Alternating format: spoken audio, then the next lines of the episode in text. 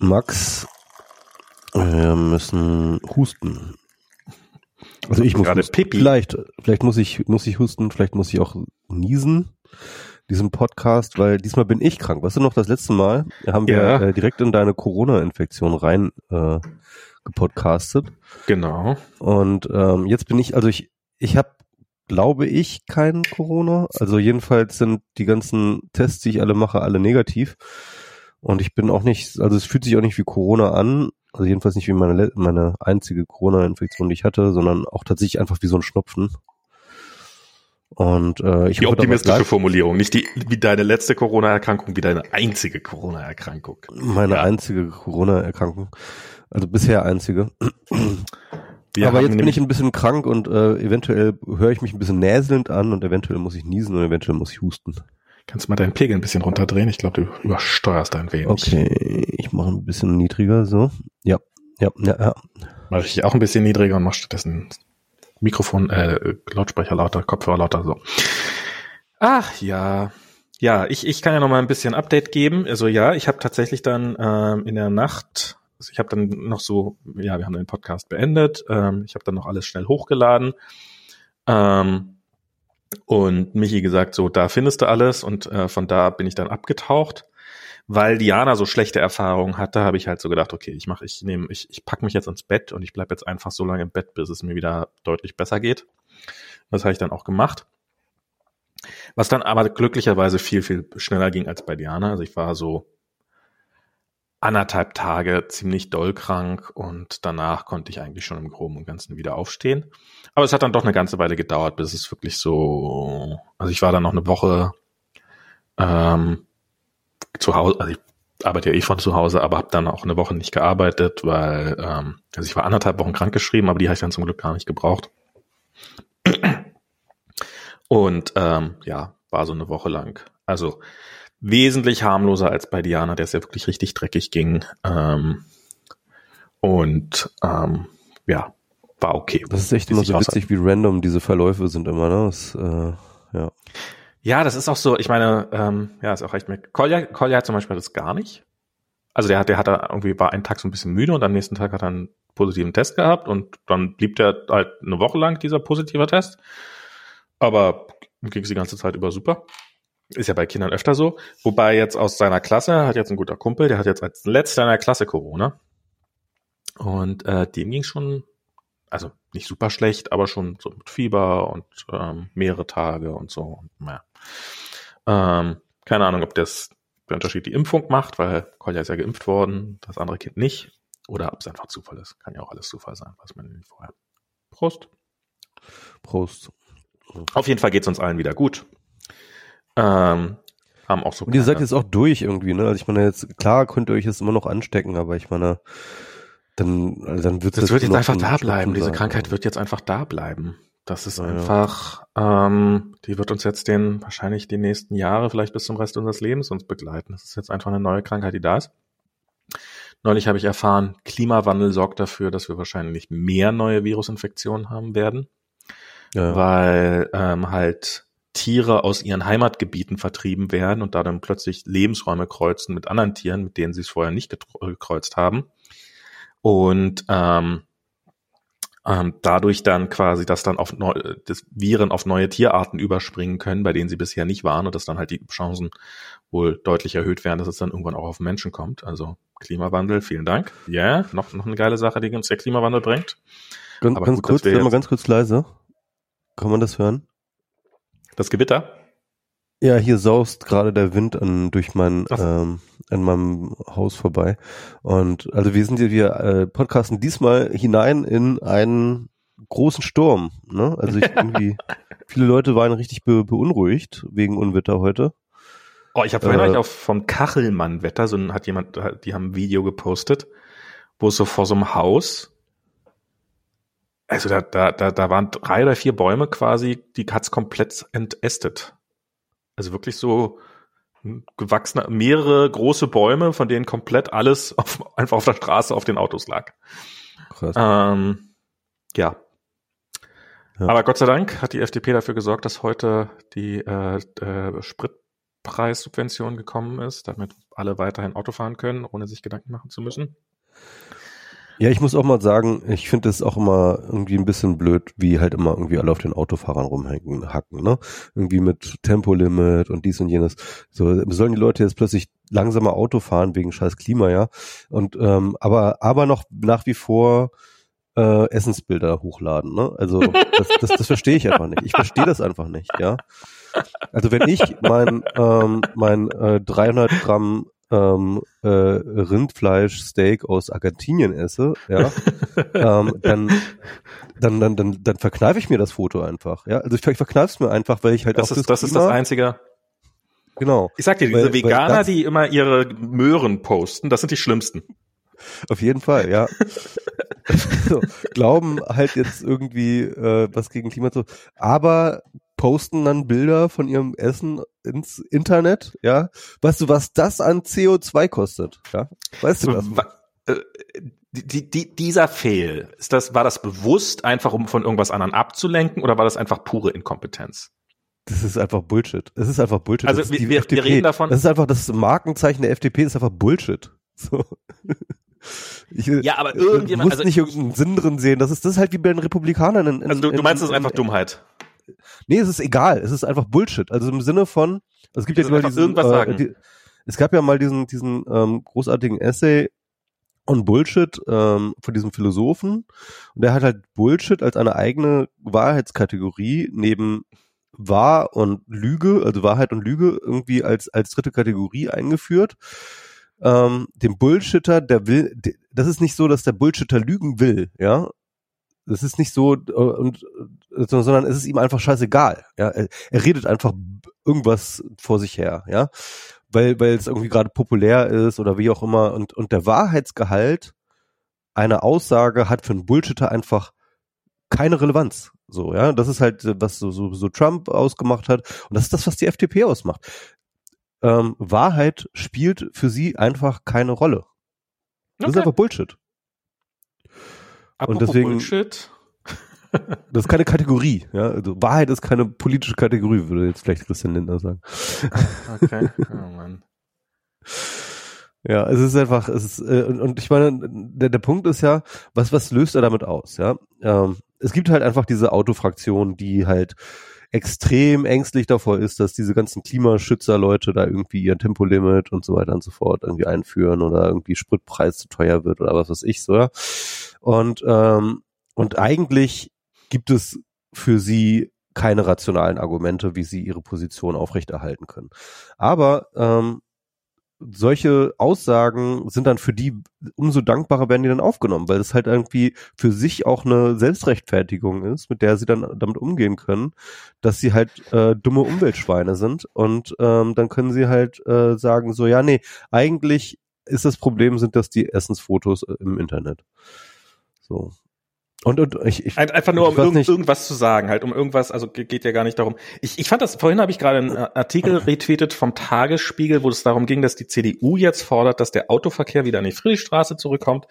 Ich muss sagen, ich bin, ähm, seitdem die äh, Friedrichstraße autofrei ist, bin ich da nicht mehr lang gekommen, so richtig, durch die Friedrichstraße, aber es ist halt, die, die, die Friedrichstraße ist gesperrt für den Autoverkehr. Da ist so halbherzig so ein bisschen äh, Fußgängerzone draus gemacht worden und eine, äh, ein Fahrradweg durch.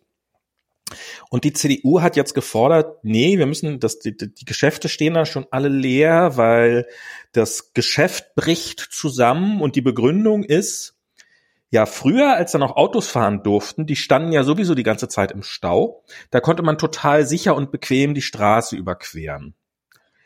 Aber jetzt, wo auf diesen Fahrradwegen, die laut C D U ja keiner braucht, äh, also selber Artikel, Ähm, ständig äh, Fahrradfahrer super schnell langfahren würden, kann man da ja gar nicht mehr sicher äh, über die Straße gehen. Und das führt dann dazu, dass die Geschäfte pleite gehen. Also das Argument der C D U ist, wir wollen unseren Stau zurück. Das ist literally deren Argument jetzt inzwischen. Das geht ja definitiv in dieselbe Richtung. Also ich meine, geht's noch dümmer? Ähm, und ähm, Das, das, das will ich gerne mal sehen. Nee, diese Stadt, wir wollen keine Umgebungsstraße, weil durch den Stau ist es ist, ist, äh, ist, ist so gemütlich hier. Uh, äh, wenn der Verkehr drauf, fließen würden, dann dann dann dann wäre es hier, das, das wäre ja nicht mehr dasselbe. Dann könnte man nicht. Weißt so du noch früher, sicher, als bei Stau über die, über die Autos geklettert sind, die im Stau standen, um über die Straße zu gehen? Das waren noch Zeiten. Da wollen wir jetzt wieder zurück. Ähm, ja. ja, und Leute mit Kinderwagen und so, die dann durch die äh, Autos, die da dicht an dicht stehen, das ist das ist total, das ist total entspannt, da über die Straße zu gehen. Das ist großartig. Viel besser als Ampeln. Die braucht man ja gar nicht mehr für die Fußgänger.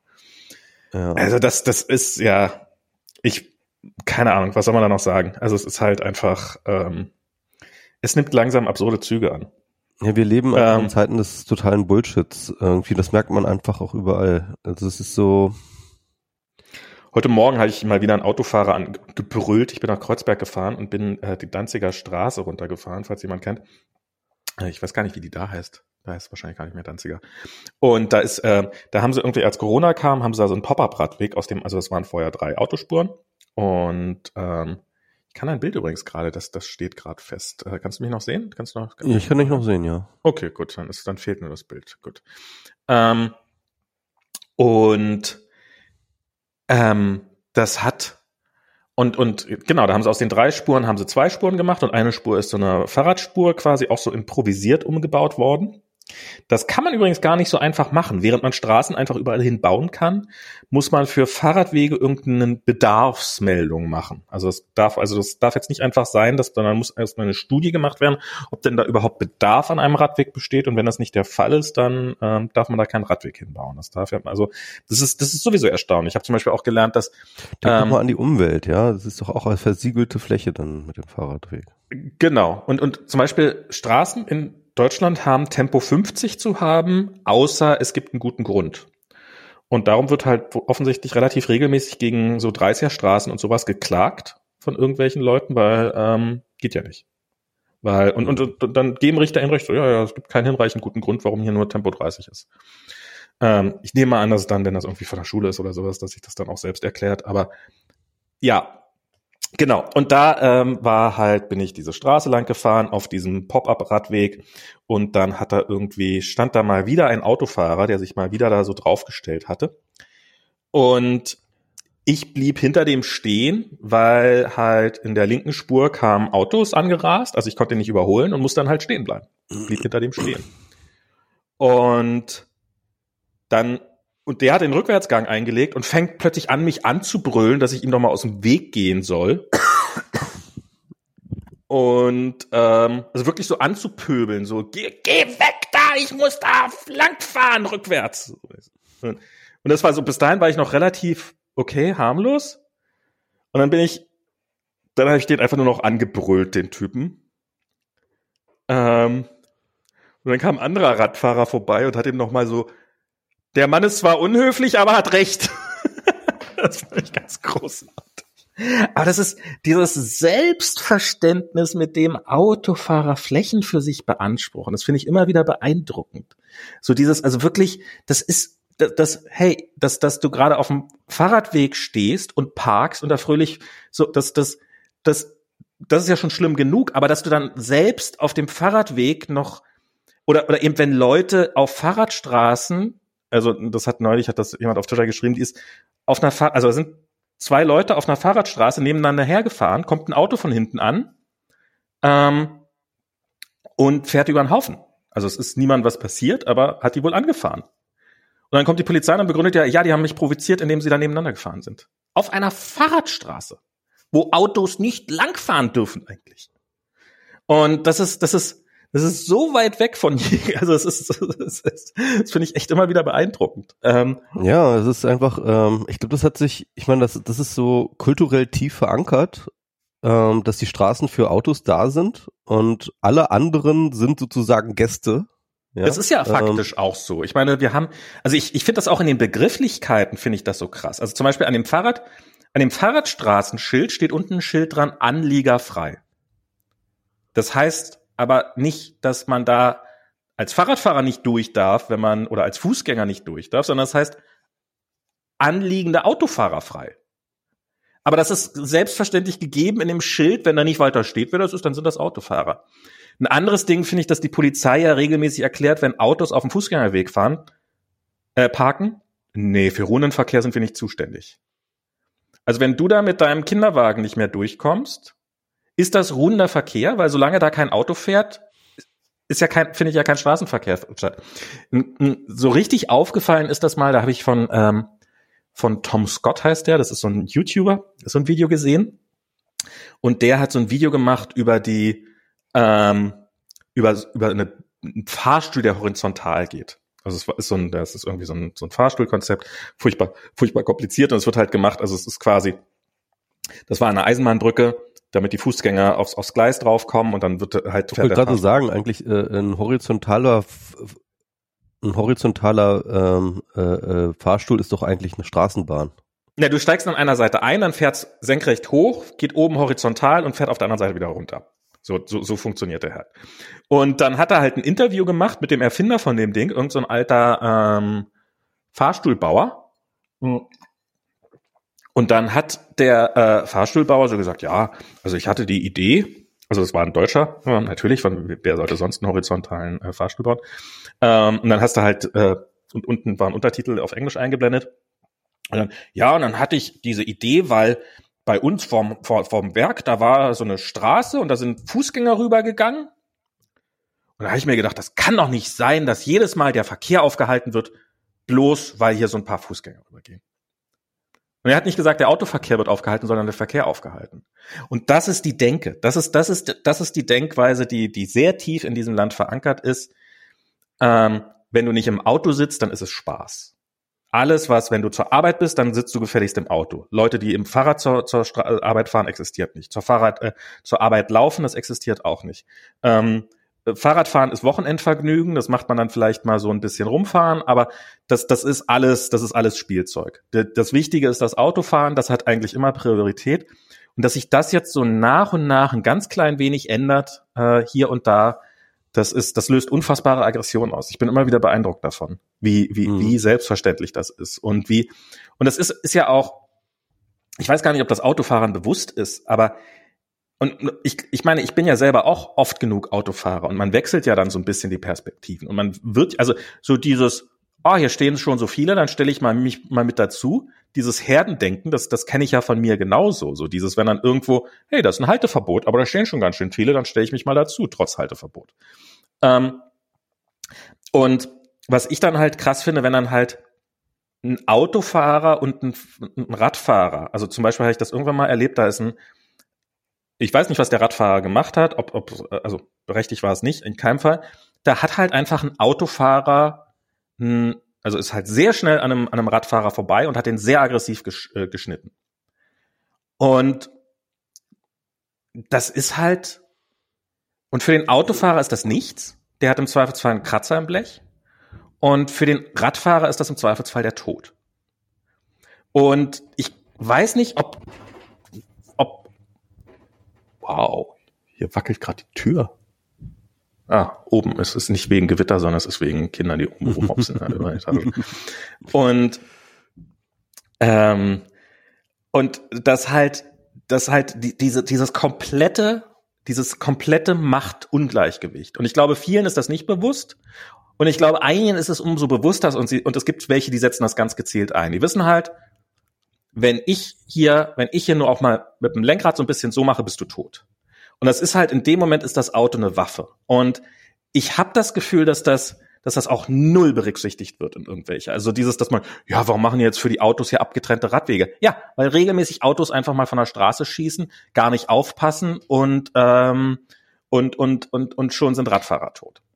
Und das Diese, die, diese Diskrepanz, die existiert auch nicht in der Straßenverkehrsordnung. Ja, gegenseitige Rücksichtnahme. Aber es ist ja, halt.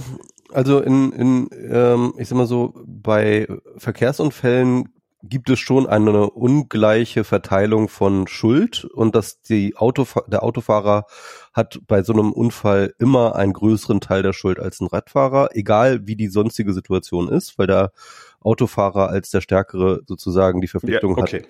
Auf den Rest. Es gibt es gibt ein paar, ähm, ähm, sag ich mal, Bereiche, wo das eine Rolle spielt, äh, gerade so, so, so bei der Bewertung von Unfallschuld.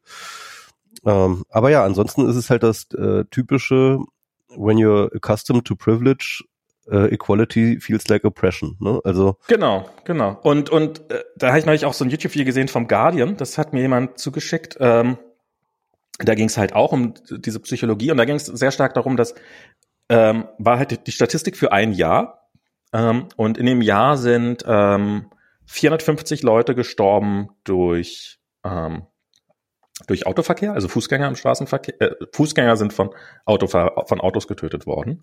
Und zwei sind gestorben, äh, zwei Fußgänger sind gestorben, weil, weil sie von Radfahrern äh, geschnitten worden sind oder halt angefahren sind. Und aber einer von diesen beiden Fahrradfällen hat so viel Presse au- äh, erregt, so viel Aufmerksamkeit, dass direkt eine Woche später das Gesetz geändert worden ist und härtere Strafen für Radfahrer gemacht worden sind. Wohingegen das viel offensichtlich viel größere Problem halt ähm, ganz klar die Autos sind. Und aber dass, dass, ein, dass ein Fußgänger vom Auto überfahren wird, ist so selbstverständlich, so normal, dass es halt keinerlei Aufmerksamkeit erregt. Und ich glaube, das ist auch so ein Grund, warum viele Leute glauben, dass, dass Radfahrer so viel sich nie an die Regeln halten würden und so viel aggressiver sind und diese Kampfradler und so, das ist ja, das, das sind ja regelrecht solche Begriffe, die halt mit der Realität nichts zu tun haben, weil die, schon allein, weil ich nicht sterben möchte, bin ich, also ich meine, ich beim, wenn ich mit dem Rad irgendwo hinfahre, wenn ich an einer großen Straße langfahre, dann, dann, dann ist im Zweifelsfall mein Leben, dann bin ich tot, falls da was schief geht. Und also die Gefahr bin, hat, hat ein Autofahrer ich, nicht. Und, ich ja. bin, ich bin, ich bin bekennender Kampfradler. ähm, äh, ich sag mal ja. so, Ja, also es ist schon so, dass äh, man sich als Fahrradfahrer doch schon mal eher über die eine oder andere Verkehrsregel hinwegsetzt. Ähm, man kann sich natürlich. Weißt nicht, wie selbstverständlich Autofahrer sich über Verkehrsregeln hinwegsetzen? Ja, ich weiß das auch. Ähm, ich sag mal so, es gibt bestimmte Regeln, gegen die Radfahrer selten verstoßen, zum Beispiel Geschwindigkeitsübertretung, ja. was, äh, was Autofahrer sehr, sehr häufig machen. Aber beispielsweise eine rote Ampel überfahren ist, glaube ich, für einen Radfahrer in Berlin sehr viel mehr ein Alltag als für Autofahrer. Darum ging es auch in diesem Guardian-Video. Darum ging es auch in diesem Guardian-Video, weil der, der, der, der, war, der hat halt einen Polizisten interviewt und der meinte halt, naja, wenn ein Radfahrer eine rote Ampel überfährt, da passiert auch nichts Schlimmes.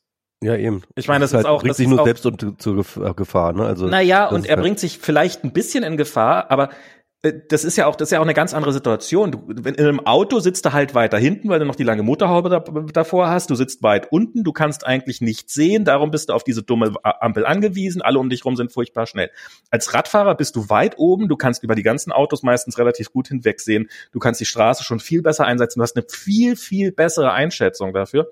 Das hat mir mein Fahrlehrer irgendwann mal erklärt, gar nicht in Bezug auf Radfahrer, sondern in Bezug auf Motorradfahrer. Weil der meinte nämlich, dass viele, viele Fahrlehrer sitzen im Auto hinter einem Motorradfahrer beim, beim, beim, bei der Fahrschule und können einfach nicht sehen, was der, was der, was der Motorradfahrer da weiter oben sieht. Der Motorradfahrer hat eine viel bessere Sicht logischerweise als ein Autofahrer. Und das Gleiche gilt für, das Gleiche gilt für einen Radfahrer. Insofern finde ich, ähm, so dieses, ja, rot, bei Rot über eine Ampel fahren ist als Autofahrer quasi eine, ein, ein, ein sehr, sehr schlimmes Delikt. Finde ich durchaus zu Recht. Aber als Radfahrer ist das halt wesentlich harmloser. Und ich finde das auch, also ich glaube, wenn es wenn es keine Autos gäbe, gäbe es keine Ampeln, dann bräuchten wir einfach keine. Weil das, ähm, also ich sag nicht, dass es nicht Arschlöcher auf Fahrrädern gibt, das ist äh, gar keine Frage, natürlich gibt's die. Aber so im, im Großen und Ganzen, man ist mit einem Fahrrad viel langsamer unterwegs, man ist selber viel, viel stärker gefährdet, man kann selber viel, viel schneller anhalten.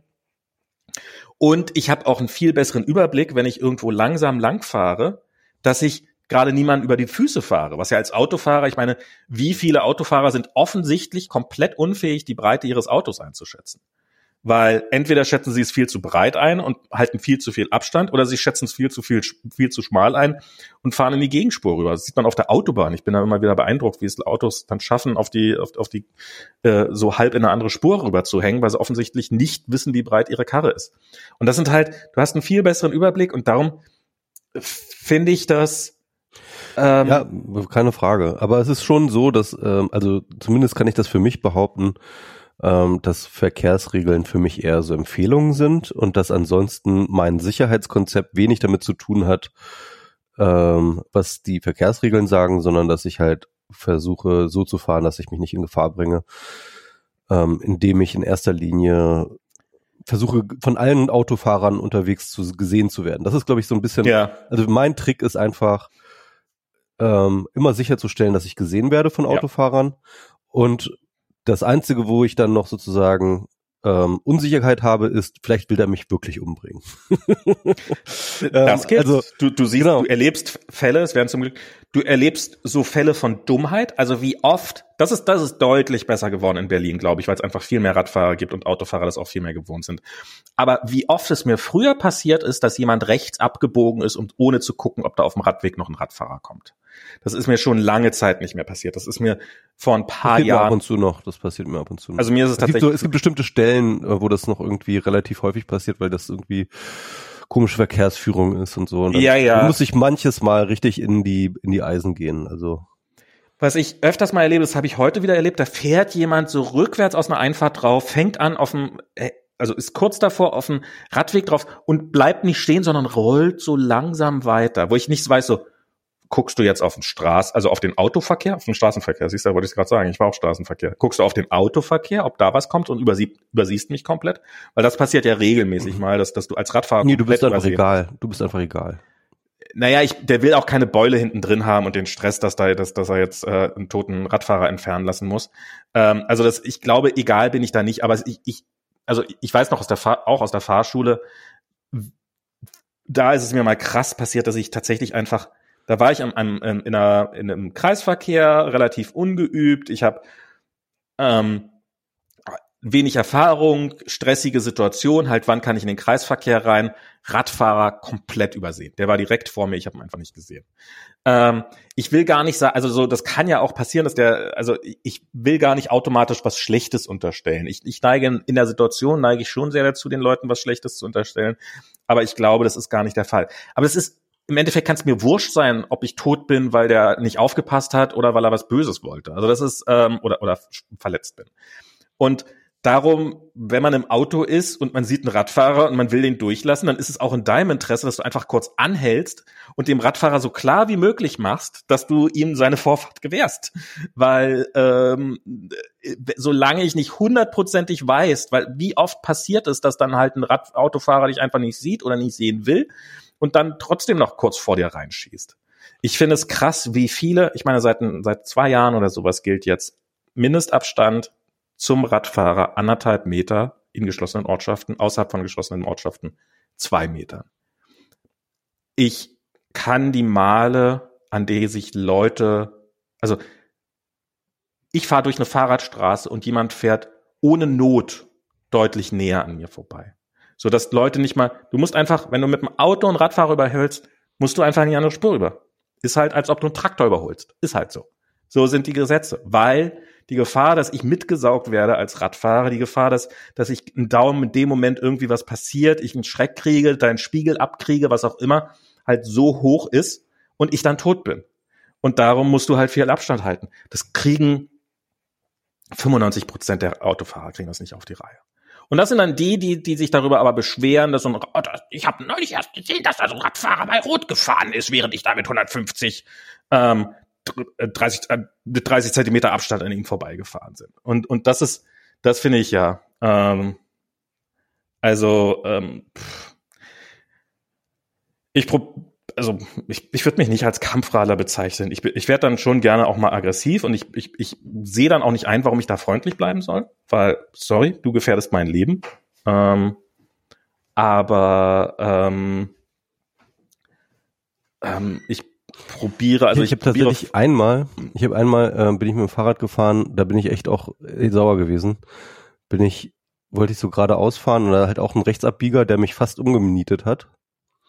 Der kam mir so nah, ähm, der kam mir so nah, dass ich ihm tatsächlich auf die Autohaube geknallt habe. Mein, mein und die wären dann sauer, die wären dann wütend.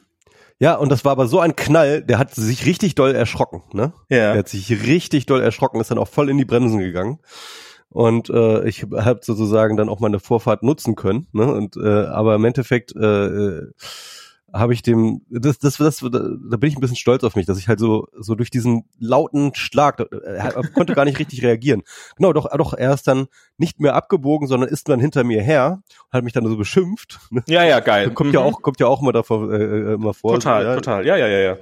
Genau. Also so dieses, wie kommst du dazu, mein Auto anzufassen, während ich probiere, dich umzubringen? Wie kannst äh, du es wagen, dich nicht von mir umfahren zu lassen? Ja, also, ja. ja. Also es ist, äh, ja, egal. Ich ich, ich habe schon so, solche Situationen auch erlebt. Das war schon irgendwie ganz lustig. Also vor allem, äh, wenn so, so so die Autofahrer dann ihren chol- cholerischen kriegen und dann halt irgendwie wild hinter einem herfahren. so. Oder ja, muss man das halt ist, irgendwie also wo man dann auch, das hatte ich Das hatte ich, das ist, ist länger her, da bin ich mal mit Diana unterwegs gewesen, da sind wir halt auf einer, ich fahre mit dem Fahrrad nicht an rechten Rand, weil ich, ich fahre auf der Mitte der Spur. Zum einen ist das der Ort, wo ich hingehöre, das ist meine Spur. Das zweite ist, wenn mich jemand überholt und, vor, und, über, und beschließt, vorher wieder rechts rüber zu fahren, habe ich halt noch ein bisschen Abstand. Wenn ich von vornherein rechts war, ganz am rechten Rand, dann habe ich keinen Fluchtraum mehr, wo ich noch hinzufahren kann. Darum, und, und wenn die Straße eh so schmal ist, dass der mich nicht sicher überfahren kann, dann muss er halt warten. Und, und das habe ich mal gemacht. Du bist auch sichtbarer, ne? Du bist auch du bist sichtbar. Auch, ja. Es gibt halt so diese äh, ängstlichen Radfahrer, die dann halt immer ganz weit rechts fahren und sich möglichst so klein machen wollen und so. Und das ist, sicherheitsmäßig ist das total kontraproduktiv. Mach dich so breit und äh, so breit wie möglich, mach dich, mach dich so sichtbar wie möglich. Und wenn die Autofahrer was von dir wollen, dann müssen sie auf dich reagieren und du nicht irgendwie äh, präventiv auf die Autofahrer schon. Ne? Also, also das ist, das ist, das ist nicht nur nicht verkehrssicher, genau. sondern es ist auch einfach komplett unsicher. Ich habe einen Nabendynamo, das sind so Dynamos, die in der Narbe eingebaut werden. Ich weiß nicht, warum die nicht Pflicht sind, weil diese kleinen Dynamo-Dinger, die dann oben irgendwo am Reifen schrubbeln und dann fährt man ganz langsam und das Licht geht nicht richtig an. Diese Nabendynamos, die sind mittendrin, die merkt man quasi gar nicht, wenn man fährt. Also die die die die verbrauchen so wenig Kraft. Ich habe seit ich habe seit fünf Jahren das Licht nicht mehr ausgeschaltet. Ich fahre immer mit Licht, weil es gibt mir halt ein bisschen mehr Sicherheit. Bei Autos ist das auch ganz normal heutzutage, dass die immer mit Licht fahren. Warum auch immer? Wahrscheinlich damit man ihre Sichtbarkeit erhöht auf Kosten der anderen Verkehrsteilnehmer. Ähm, also das ist das ist auch so eine Unsitte, ehrlich gesagt, finde ich, dass warum Autos immer mit Licht fahren müssen, weil Autos übersieht man nicht, da besteht keine Gefahr. Und genau, und und und was was mir damals irgendwie passiert ist, diese Geschichte, die das war an der Gneisenauer Straße, Gneisenauer Brücke, da war halt hinter mir irgendwie so ein so ein so ein Auto, äh, so ein so ein Lieferwagen. Ich würde sagen, da war ein Handwerker drinne. Und die sind dann halt hinter mir her und haben dann angefangen zu hypen aggressiv, weil, oh Gott, ich komme ja zwanzig Sekunden später, wohin auch immer ich will. Und dann sind die ähm, bei der ersten Gelegenheit, wo es ging, natürlich viel zu schnell an mir vorbeigefahren und haben sich dann irgendwie hundert Meter weiter vorne quer auf die Straße gestellt und stiegen aus und wollten mich offensichtlich zusammenschlagen. Für die Frechheit, am Verkehr teilnehmen zu wollen, äh, weil ich diese Unverschämtheit besessen habe, als ähm, ein unwürdiger Radfahrer in ihrem heiligen Viertakter-Imperium äh, in Frage zu stellen. Und da war Diana dabei und die hat die, das war sehr beeindruckend, die hat die angebrüllt. So wirklich so einmal, einmal so komplett kontextlos einfach zusammengeschissen, dass die eingestiegen sind und schnell weggefahren sind. Die hatten dramatisch mehr Schiss von ihr als von mir. Ich glaube, sie wollten keine Frau schlagen. Ja, ähm, aber das war, das, das ist halt so, so dieses, dieses ganz, also so dieses überhaupt auch komplett unreflektiert. Da ist jemand auf dem Fahrrad und der fällt nicht tot um in dem Moment, in dem ich an ihm vorbei will. Der kriegt jetzt auf die Fresse. Ähm, was fällt dem und ein? Was, was fällt dem ein? Und, und aber das es gibt, ist, ich glaube, das ist aber wirklich so ein, Psycho, so ein soziopsychologischer Mechanismus, dass wenn Leute ähm, das Gefühl, oder sag, sag ich mal, gar nicht das, gar nicht so das Bewusste, aber doch unbewusst schon ähm, eingepreiste Status haben und dann jemand mit einem aus ihrer Sicht niedrigeren Status es wagt, auf Augenhöhe zu agieren, dass das wahnsinnige, äh, wahnsinnige Aggressionen auslöst. Also ich glaube, da gibt es, ich weiß nicht, ob es da schon, äh, da gibt es bestimmt auch Forschung zu, aber aber das das das sieht man ja auch immer wieder und ein Großteil auch zum Beispiel ähm, der Misogynie und äh, und und und anderer auch so Hate Crimes und so ist, glaube ich, auch relativ gut dar- dadurch erklärbar, dass halt äh, da wirklich auch so tatsächlich so, so richtig psychosoziale Reaktionen äh, ausgelöst werden, wenn jemand, von dem du eigentlich das Gefühl hast, dass er gesellschaftlich unter dir stehen sollte, plötzlich aufmuckt, ja? Ja. Das ist äh, ja. Ich glaube, das und noch darüber hinaus, also was ich das ist ja eine Machtmaschine, so ein Auto. Und Macht macht ja was mit dir. Das ist ja, in dem Moment hast du ja mehr Macht. Und das ist ja, so, das, so ein Auto ist ja ein Teil von dir in dem Moment. Ich finde das, ich mache ja relativ viel so V R mit so Oculus Quest und sowas. Und die haben auch Handtracking. Und da gibt's, ähm, so, und da gibt's ja auch, du bist plötzlich, du, du guckst, du gehst in diese virtuelle Welt und guckst auf deine Hände und die sehen komplett anders aus. Und die sind, du hast halt irgendwelche Krakenarme als Hände und du denkst, ah ja, das sind meine Hände. Das ist halt, das ist, es macht Snap in deinem Kopf und die ja. bewegen sich so wie deine Hände und damit sind das deine Hände.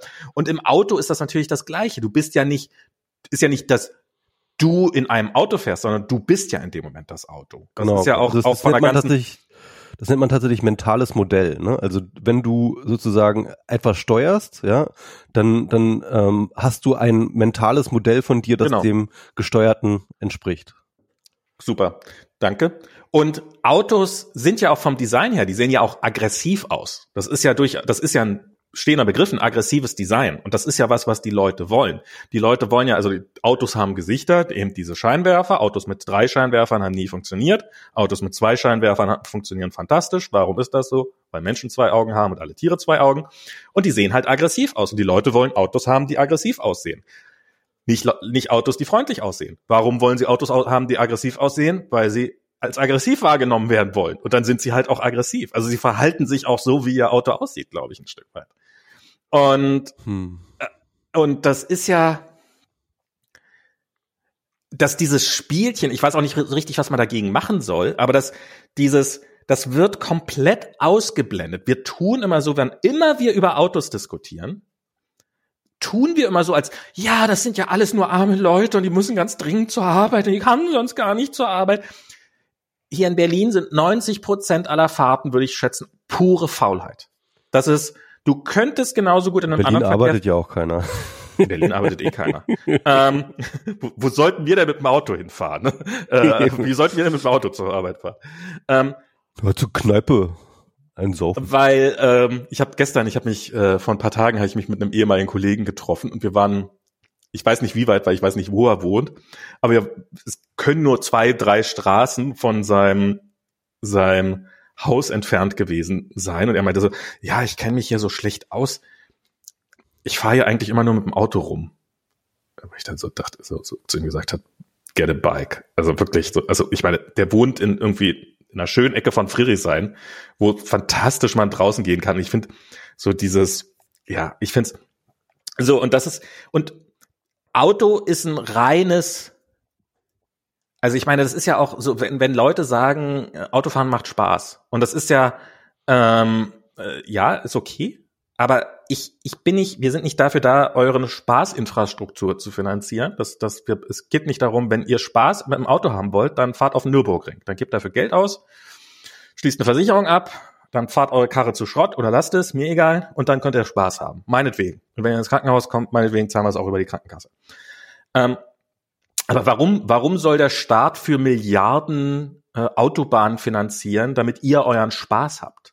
Und das, das finde ich ja auch das Krasse an dieser Diskussion, ist so, ja, das ist ja so eine rein emotionale, die, die Diskussion über das Tempolimit ist ja so eine rein emotionale Diskussion, wobei das, es gibt kein Argument fürs Rasen oder für, gegen das Tempolimit, das nicht rein emotional ist. Also es ist, die Leute, die den anderen vorwerfen, rein emotional zu sein, sind rein emotional. Sie wollen einfach schnell fahren, weil es ihnen ein bisschen mehr Spaß macht. Und es ist ja auch nicht so, dass man irgendwie nennenswert früher ankommen würde. Das sind ja, das sind ja, das sind ja Minuten, um es dies nachher geht. Und ja, keine Ahnung, ähm, äh, wie man da, wie man da rauskommt. Ich, ich finde das ja, ich finde das, ich, was ich allerdings tendenziell positiv finde. Also der, Fahrradverkehr in Berlin nimmt massiv zu. Ähm, manchmal hat man ja das Gefühl, dass die äh, Stadtregierung, der Senat eigentlich dagegen wäre, dass der Verkehr so zunimmt. Ich glaube, mittlerweile haben sie sich ihrem Schicksal gefügt und akzeptieren das einfach. Ähm, hier mit diesem berühmten, wir sind ja nicht Bullabü. Also andere Städte sind da viel, viel weiter natürlich als Berlin, aber ähm, es wird quasi erzwungen. Ach, was ich auch noch sagen würde, als Autofahrer sollte man doch froh sein. Also ich meine, dieses... Die, wenn Autofahrer der Meinung sind, dass man mehr in Autoinfrastruktur investieren sollte und weniger in öffentlichen Nahverkehr, egal wie viele Straßen du hast, egal wie viel, du wirst immer im Stau stehen. Die einzige Chance, die du hast, als Autofahrer nicht ständig im Stau zu stehen, ist, wenn alle außer dir mit dem Rad oder mit den Öffentlichen fahren.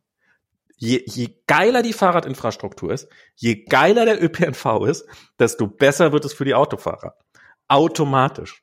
Und ähm, aber, aber so weit wird halt nicht gedacht, sondern wird, ah, hier wird für hunderttausend Euro ein neuer Radweg gebaut.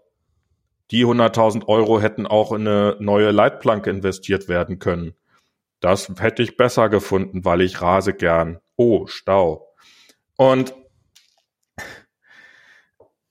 ja, ähm, wo war ich jetzt gerade stehen geblieben? Egal. Achso, ja, und in Berlin wird das, wird das so sehr, sehr schleppend besser. Aber das zum Beispiel auch Lieferverkehr findet jetzt relativ viel in Berlin, habe ich festgestellt, so von U P S und so, gibt's so Liefer- Lieferfahrräder, das sind keine Trucks. Das sind so Lieferfahrräder, die so aussehen wie, ich weiß nicht, ob man das außerhalb von, also von vielen Gebieten kennt man das vielleicht noch nicht. Das sind halt so geschlossene Fahrräder, Elektrofahrräder, wo hinten eine äh, geschlossene, wie so ein, bei so einem Truck, also ein Fahrradtruck. So ein quasi. Kasten. So ein, so ein, Kasten so ein Kastenwagen hinten. Auf dem Fahrrad hinten drauf. Und die sieht man immer mehr. Und ich glaube, die sind auch wesentlich schneller unterwegs, weil die müssen nicht ständig Parkplätze suchen, die blockieren nicht ständig die Straßen, die können halt auf dem Fahrrad, auf dem Fußgängerweg langfahren und so. Und sollten sie vielleicht, nee, machen, sollten sie vielleicht nicht, aber machen sie dann doch manchmal. Was ich bis zu einem gewissen Grad auch bei so fahrradartigen Dingern noch, noch akzeptabel finde. Und Also da, und, und wie viele hier im Prenzlauer Berg, äh, wie viele Leute ihre Kinder inzwischen ähm, im, im Lastenrad zur Schule bringen und nicht im S U V, ähm, ist, also sind immer noch viel zu viele im S U V, aber es sind schon auch viele dabei, die es tatsächlich äh, im, im Lastenrad Kinder transportieren. Ähm, das ist, das, es geht voran. Es passiert was. Es, es, es passiert, passiert was. was ja. Es passiert viel zu wenig, aber es passiert was. Und irgendwann muss sich sogar Giffey beugen und ähm, die Fahrradfreunde. Niemals! You can pry my, my B M W X five out of my cold death hand. Aber was man ja. viel häufiger sieht jetzt in Sachen Autos, ne, ist die, ja. sind ja auch Teslas. Oh Gott, was machst du denn jetzt für eine Überleitung? Geht, ja, geht's. Hey, ich habe keine Ahnung, wovon du redest, wovon jetzt als nächstes reden. War ja immer auch gedacht als die große Automarke, die den gesamten Elektroverkehr einbringen will. Aber jetzt ist die Tesla-Aktie um fast zehn Prozent in einem Tag gekracht. Weil? Das ist eine gute Frage. Ähm, also also ich, heute sind heute sind viele Aktien gekracht, muss man auch sagen. Genau, ähm. also das ist, glaube ich, also so insgesamt gibt's ja momentan ähm, sozusagen so ein so ein so ein Tech ähm, Beer Market, wie man so schön sagt, also nicht Bier wie äh, Bier, Bär. sondern sondern wie Bär, ein Bärenmarkt, ja, eine Bärenmarke. Ja, Bear Market. B- ja. Beer Market. Ja, also nee, nicht ähm, Bier. Bär. Ja, Bear Market. Nee, die Bier. Ich glaube, Bär wird Bär ausgesprochen. Ich dachte Bier. Naja, egal. Ähm, Bier ist das jetzt. E A, E A wird doch immer I gesprochen. Naja. Aber manchmal so, manchmal so. Außer, außer wenn es nicht so gesprochen wird. Ich meine, Sprachen ist doch nicht so, dass es da irgendwelche Regeln gäbe. Also, ja, egal. Auf jeden Fall, äh, auf jeden Fall ist es äh, ein, ein, ein Bärenmarke. Und, ähm, Bärenmarke. Na, na, na, na. Und ähm, das aber eine andere Sache ist halt tatsächlich, Elon Musk, äh, der jetzt... Äh, Wer ist das diese, halt? Nie gehört den Namen. Ja, das ist ein ganz... Also so ein ich würde gern das, ich würde gern mal einen Blick in das Paralleluniversum werfen, in dem Elon Musk nie geboren worden ist. Darf, darf ich das nochmal sehen? Ja, ja, können wir, können wir das nochmal sehen? Ja, jedenfalls, äh, es gibt jetzt diese ähm, Anschuldigung, dass er dort eine äh, Sexual Harassment-Geschichte gehabt hat in seinem Flieger. Mhm. Die natürlich niemals stattgefunden hat. Er hat also nur zweihundertfünfzigtausend Dollar gezahlt, damit diese Geschichte, die niemals stattgefunden hat, niemals an, an die Öffentlichkeit kommt. Genau. Und äh, das ist eigentlich, wie man das halt so macht.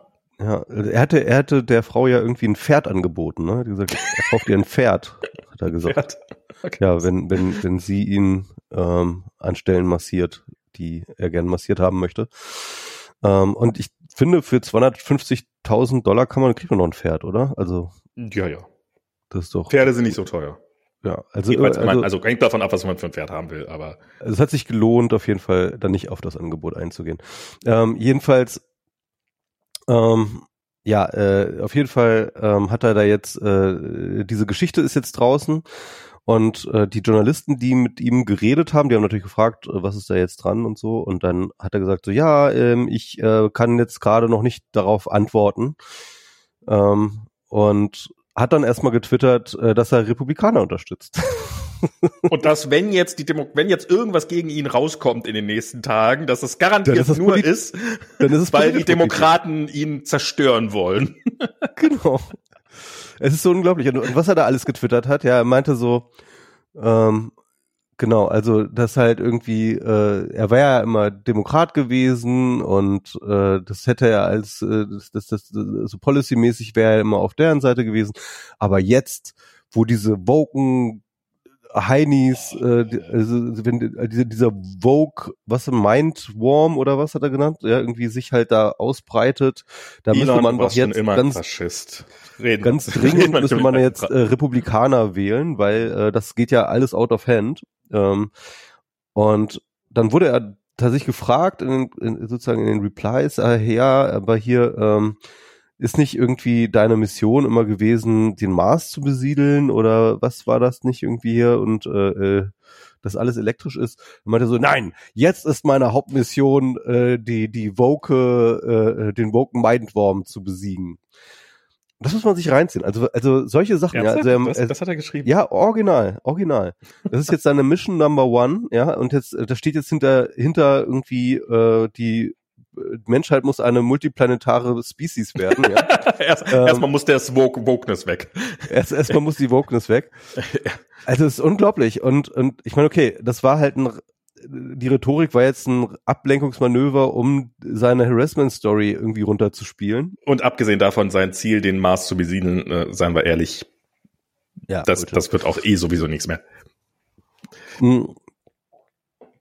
Jedenfalls, ähm, ähm, je, jedenfalls, da, da muss man sich erstmal reinziehen, okay, dieser Typ, der will Twitter kaufen, ja, ähm, der mit so einer Mission sich hinstellt, zu sagen, ich möchte Wokeness, Wokeness kann man ja eigentlich übersetzen mit Leute, die ähm, gegen Unterdrückung von, äh, gegen unterdrückende Systeme kämpfen, ja, vielleicht so äh, mhm. allgemein, ja, gegen, äh, ähm, also, ge- also im Endeffekt, seine, seine Hauptaufgabe sieht er jetzt darin, ähm, soziale Gerechtigkeit zu bekämpfen. Ja. Und was ähm, bei unter Multimilliardären nicht jetzt nicht so selten ist. Und dieser Mensch, ja, nee, also Multimillionären ist ja eigentlich meistens eher so soziale Gerechtigkeit egal, ja, aber äh, er will's ja aktiv bekämpfen. bekämpfen. Er will sie ja aktiv bekämpfen. Und und dafür will er jetzt auch Twitter haben. Also also ganz ehrlich, also ich ähm Ich, der, der, der macht einem Angst. Das ist, das ist, der, der, der wandelt sich gerade zu einem waschechten Faschisten. Ja. Und ähm, manche Leute würden sagen, es war ja immer schon, aber ganz ehrlich, ich, Hab ich, ich glaube, er, ja, vielleicht ja. war es tatsächlich nicht immer, aber, aber es, es ist also, schon, es ist schon echt krass, diese, diesen, diesen Prozess gerade da live mitzuerleben und auch. Also ich muss auch sagen, dass, also ich weiß nicht, vielleicht hat er ja den Mindworm auch, vielleicht hat er sich ja sein eigenes Hirnimplantat setzen lassen und dass das alles erklärt. Aber es ist schon auch, also die die die Dummheit, mit der er eben dieses äh, dieses so- ganze Social Media äh, via Twitter dann und Bots und er ist ja so ein äh, und diese diese ganzen diese ganzen Social Media Moderationen dann ähm, irgendwie jemand hat gesagt, na, nachdem wir jetzt äh, Elon Musk äh, dabei zusehen konnten, wie er ähm, Social-Media-Moderation gespeedrunnt hat, äh, können wir jetzt dabei zusehen, wie er Politik speedrunnt. Also das ist so... Äh, also, wir, also ich, ich glaube, wir sollten als Service mal ganz kurz äh, die Ereignisse zusammenfassen, weil ich glaube, nicht jeder verfolgt das so intensiv wie wir. Ihr also, Glücklichen, ne, was muss ich tun, um das auch da umlaufen zu können? Mitbekommen haben bestimmt die meisten, dass Elon Musk seinen äh, Wunsch geäußert hat, Twitter zu kaufen. Er hat dort dafür einen Preis festgelegt. Das sind, glaube ich, vierundfünfzig Komma zwanzig Dollar ähm, pro Aktie. Pro Aktie. Nicht für den ganzen Dienst, ansonsten hätten wir zusammengelegt. Und das war ein okayer Deal, als er ihn abgeschlossen hat. Ähm, so, das war also schon damals war, deutlich über den Marktwert. Lag über den Marktwert, muss es auch über den Marktwert ja, ja. aber es war jetzt zum Beispiel nicht total drüber, weil ähm, noch fünf Monate vorher war die Aktie bei sechzig Dollar. Das heißt also mit anderen Worten, ähm, man hätte auch argumentieren können, dass die Aktie sehr viel mehr Potenzial hat als vierundfünfzig, ne, und so weiter. Also ähm, du musst schon über den Aktienwert, deutlich über den Aktienwert gehen, und das hat er gemacht, und das war zu dem Zeitpunkt ein okayer Deal, und äh, das Twitter-Board hat das ganze Ding unterstützt, und dann wurde das Ding eingetütet, beziehungsweise natürlich noch nicht ganz eingetütet, weil die Verträge, die brauchen im Detail ganz, ganz viel Zeit. Insbesondere, weil Elon Musk natürlich eine ganze Menge Geld anschaffen muss. Ich glaube, insgesamt vierundvierzig Milliarden Dollar. Und ähm, diese vierundvierzig Milliarden Dollar, die kann nicht mal der reichste Mensch der Welt, der Elon jedenfalls damals noch war. Ich weiß nicht, ob das noch der Fall ist. Ja. Ähm, ähm, also das könnte sich jetzt schon wieder ge- geändert haben. Ähm, aber auf jeden Fall nicht mal Elon Musk kann das halt mal eben aus der Hosentasche bezahlen, sondern er musste natürlich irgendwie ähm, Geld besorgen. Er hat sich dann Geld geliehen ähm, bei ganz, ganz vielen Banken. Er hat dann aber auch einige Aktien verkauft wohl und ähm, hat dann ähm, äh, andere Aktien auch noch beliehen in, in einem bestimmten äh, Verfahren. Und also da kam dann halt irgendwie, auf jeden Fall stand er dann da und hatte halt zumindest auf dem Papier als äh, Selbstverpflichtung von verschiedenen Banken und anderen Institutionen halt genug Geld am Start, um Twitter zu kaufen. Dann passiert halt etwas, ähm, äh, was jetzt so niemand in der Hinsicht vorhersehbar war, nämlich halt tatsächlich, dass die Tech-Aktien insgesamt krass abstürzen. Ähm, und äh, das gilt sowohl auch für äh, Tesla, für Twitter nicht ganz so stark, weil natürlich auch dieses Kaufangebot nach wie vor da hält, ja, da stand, was halt ähm, die Leute natürlich äh, ernst nehmen. Deswegen ähm, ist, glaube ich, Twitter nicht so stark. Das ist ein bisschen mit eingepreist. Genau, das war so ein bisschen mit eingepreist, dass halt irgendwie Elon Musk das Ding ja zu einem bestimmten festgesetzten Preis kaufen wird. Aber natürlich hat das ähm, das ganze Ding natürlich die ganze Gleichung komplett verändert. Also ähm, mit zwei Dinge sind da praktisch passiert. Ja, also äh, Twitter ist eigentlich intrinsisch weniger wert gewesen, äh, äh, wert gewesen, weil natürlich der Tech-Markt eingestürzt ist. Das heißt auch die, Te- die Twitter-Aktie, kann man davon ausgehen, wäre bereinigt worden, wenn nicht dieses Kaufangebot gestanden hätte. Mhm. Wäre wahrscheinlich Twitter auch irgendwie um, keine Ahnung, ein Drittel ähm, weniger zu. Die Ankündigung war, dass Elon Musk angekündigt hat, dass äh, dass der äh, Sell on, dass der, der das Buy on Hold ist, also diese dieses Übernahmeangebot, da ist ist die hat die Aktie ja auch irgendwie um zehn Prozent oder zwanzig Prozent nachgegeben. Also es war ja auch genau, aber erst nachdem er das gesagt hat, weil natürlich dann ja, ja. die Zweifel kamen, dass dass dass er den Deal durchzieht, ne? Mittlerweile genau. ist die Aktie auch richtig eingestürzt, ähm, ähm, aber jedenfalls zu dem Zeitpunkt, als er das gesagt hat, war es noch nicht eingestürzt. Ähm, und äh, also jedenfalls noch nicht so stark. Ähm, und äh, die Tesla-Aktien allerdings ist ziemlich eingestürzt. Und das ist der zweite Punkt. Also dass nicht nur das Twitter weniger wert als was äh, Musk versprochen hat zu zahlen, sondern auch das, womit er bezahlen will, nämlich die Tesla-Aktien, sind auch weniger wert, weswegen er mehr Tesla-Aktien aufbringen muss, um seine, äh, um seinen, äh, um den Collateral für die, äh, für die äh, Beleihungen Äh, zu machen, als auch äh, er muss mehr Aktien verkaufen, um seinen Cash zu bekommen. Das heißt also, ähm, auf zwei Arten ist das Ding sehr, sehr viel unattraktiver geworden. Es ist nicht nur ein schlechterer Deal, er ist auch ein unsicherer Deal geworden und so weiter. Also es ist ein ein ein, ein richtiger Scheißdeal eigentlich geworden für Elon Musk. Und ganz zufällig dann fällt ihm auf, dass eventuell Twitter zu viele Bots hat. Ja, also, mhm. also man muss dazu sagen, Twitter reportet halt ähm, in seinen ähm, Quartalsberichten immer und wieder das, darüber. Und vorher eine der ersten Sachen, die er gesagt hat, war, dass sein Ziel ist, die ganzen Bots bei Twitter erfolgreich zu bekämpfen. Also Twitter hat ein Bot-Problem, das ist keine Frage, ne? Und äh, wie jeder äh, Social-Media-Dienst, der halbwegs erfolgreich ist. Genau, wie jeder Social-Media-Dienst, wollen halt Leute spammen und die wollen halt solche Sachen machen. Einfluss kaufen. Und, und ähm, wie jedes Social-Media-Dienst versucht auch Twitter diesem Problem Herr zu werden, aber das geht natürlich auch nicht so richtig. Twitter hat in den letzten Quartalsberichten relativ konstant immer eine eine Quote von Bots auf äh, so fünf Prozent geschätzt. geschätzt. Unter fünf Prozent ähm, haben sie gesagt. Ne? Mhm. Unter fünf Prozent. Unter, unter mhm. fünf Prozent und so. Und ähm, das sind dann halt so die qualifizierten Schätzungen, die sie von intern machen. Und äh, Elon Musk hat dann einfach mal gesagt, so, Moment mal, ich glaube das nicht. Das sind keine, äh, das sind mehr als fünf Prozent. Und hat dann damit begründet, dass der Deal on hold wäre. Ne? Und ähm, ähm, diese fünf Prozent, ähm, ja, und dann hat er halt noch ganz viel, dann hat er ganz viel Bullshit getwittert, hat halt getwittert, wie man dann jetzt äh, von, wie er jetzt herauskriegen möchte, ähm, dass wie viel Prozent Bots jetzt wirklich da sind, und das wäre dann halt, und da will er halt jetzt irgendwie seine eigenen Follower do, durchzählen und alle anderen von seinen Fans sollen jetzt auch mal so seine, bei den Followern durchzählen, wie viele Bots sie jetzt als Follower haben, und also, also so völlig aus der Luft gegriffene Bullshit-Methodik, ja, ja. Die, wo, wo, wo jeder quantitativ forschende Mensch sich erstmal komplett an den an den Kopf fasst und sich denkt so, what the fuck macht der da, ja? Ähm, und äh, also also völlig Hanebüchen. Also, man fragt sich immer auch immer, ist er betrunken oder was? Aber natürlich ist die Antwort ganz einfach. Es ist halt wieder Bullshit. Es ist halt einfach Bullshit in dem Sinne, wie ich das vorher gesagt habe. Es geht halt nicht darum, wirklich zu erklären, was wie viel Bots wirklich gibt. Es gab dann halt von dem C E O von Twitter halt einen längeren Thread darüber, wie deren Bot ähm, Bekämpfung und auch Einschätzung pa- passiert, ja, ähm, und welche Methodik sie haben und, äh, und und und wie wichtig es halt auch ist, sozusagen äh, aus der internen Datenbank dort zu schöpfen und so weiter.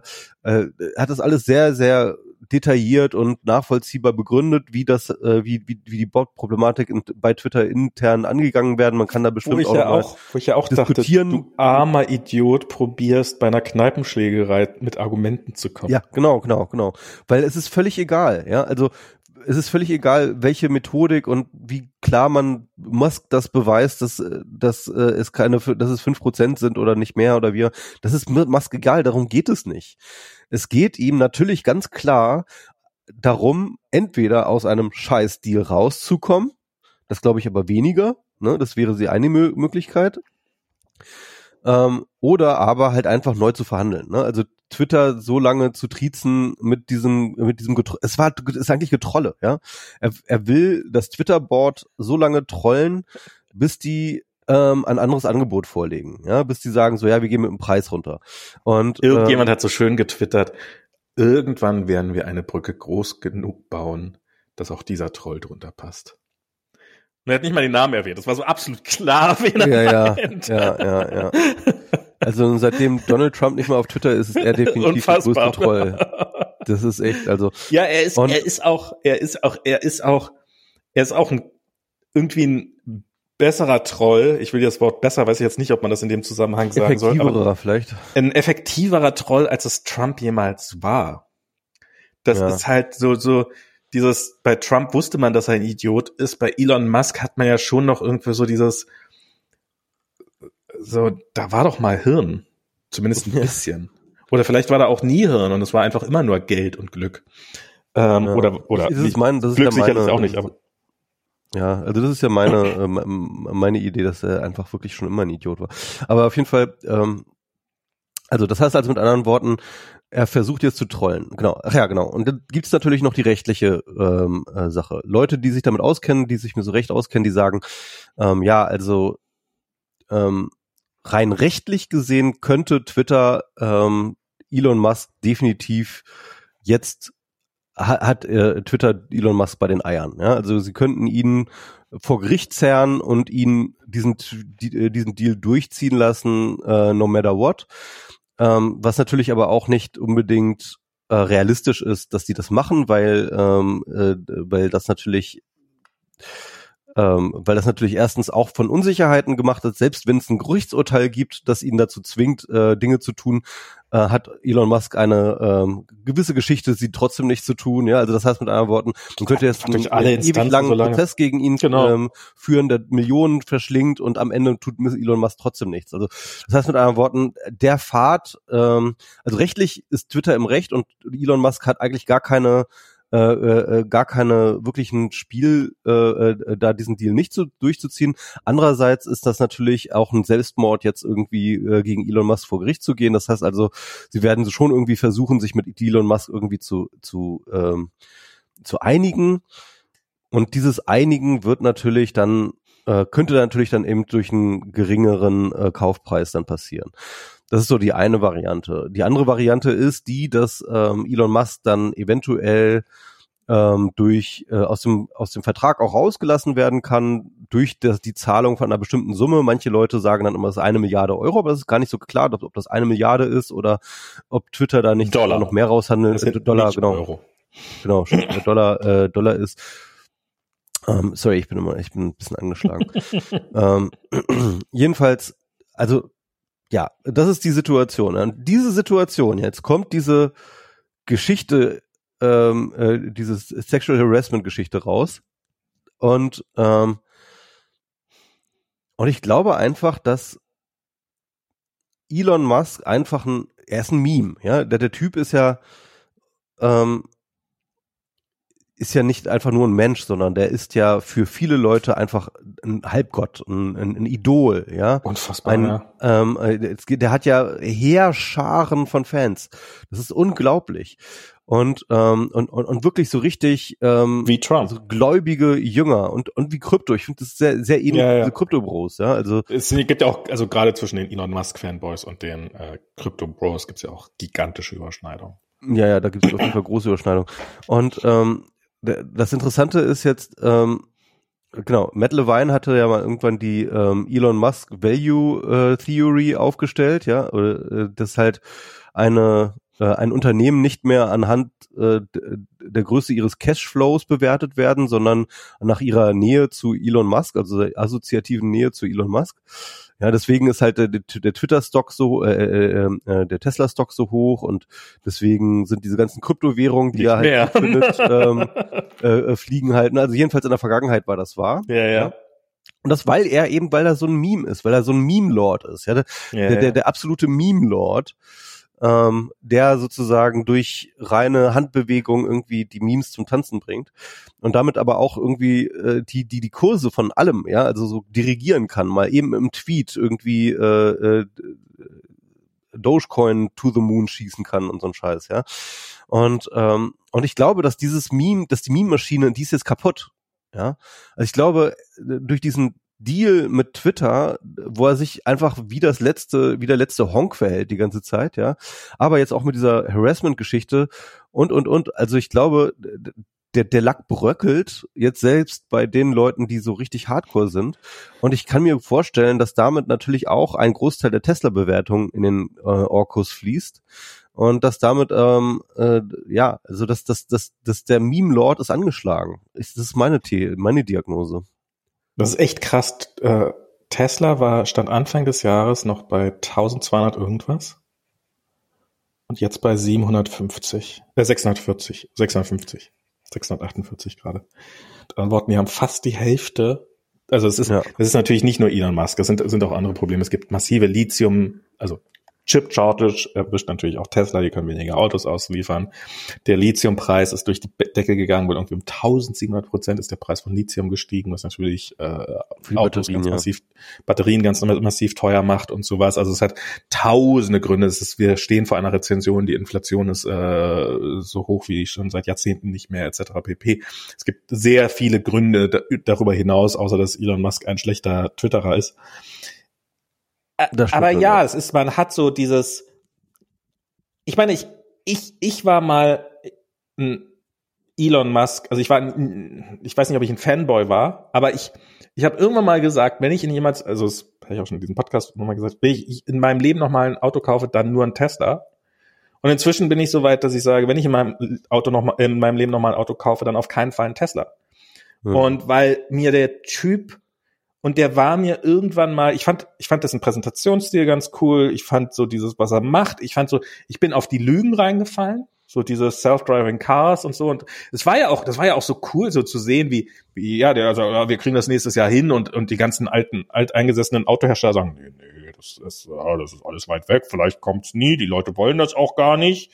Also ich meine, die Autoindustrie hat's auch leicht gemacht, ihm so ein, So ein, so ein, also, nachdem sie, ja, ja, nee, Batterie, das geht niemals, das wird niemals, das sind immer ganz furchtbare Autos, und, und, und dann kommt dieser Typ da an, und, ähm, ähm, er hat die Firma nicht gegründet, das ist ja so ein, so ein berühmter, so ein, so ein, so ein Mythos, den er selber, äh, sehr stark befeuert, aber dann, ähm, ja, hat halt die Firma groß gemacht und hat sie erfolgreich gemacht und hat halt, diese, diese Firma hat bewiesen, dass, ähm, Elektroautos äh, sexy sein können und und ähm, und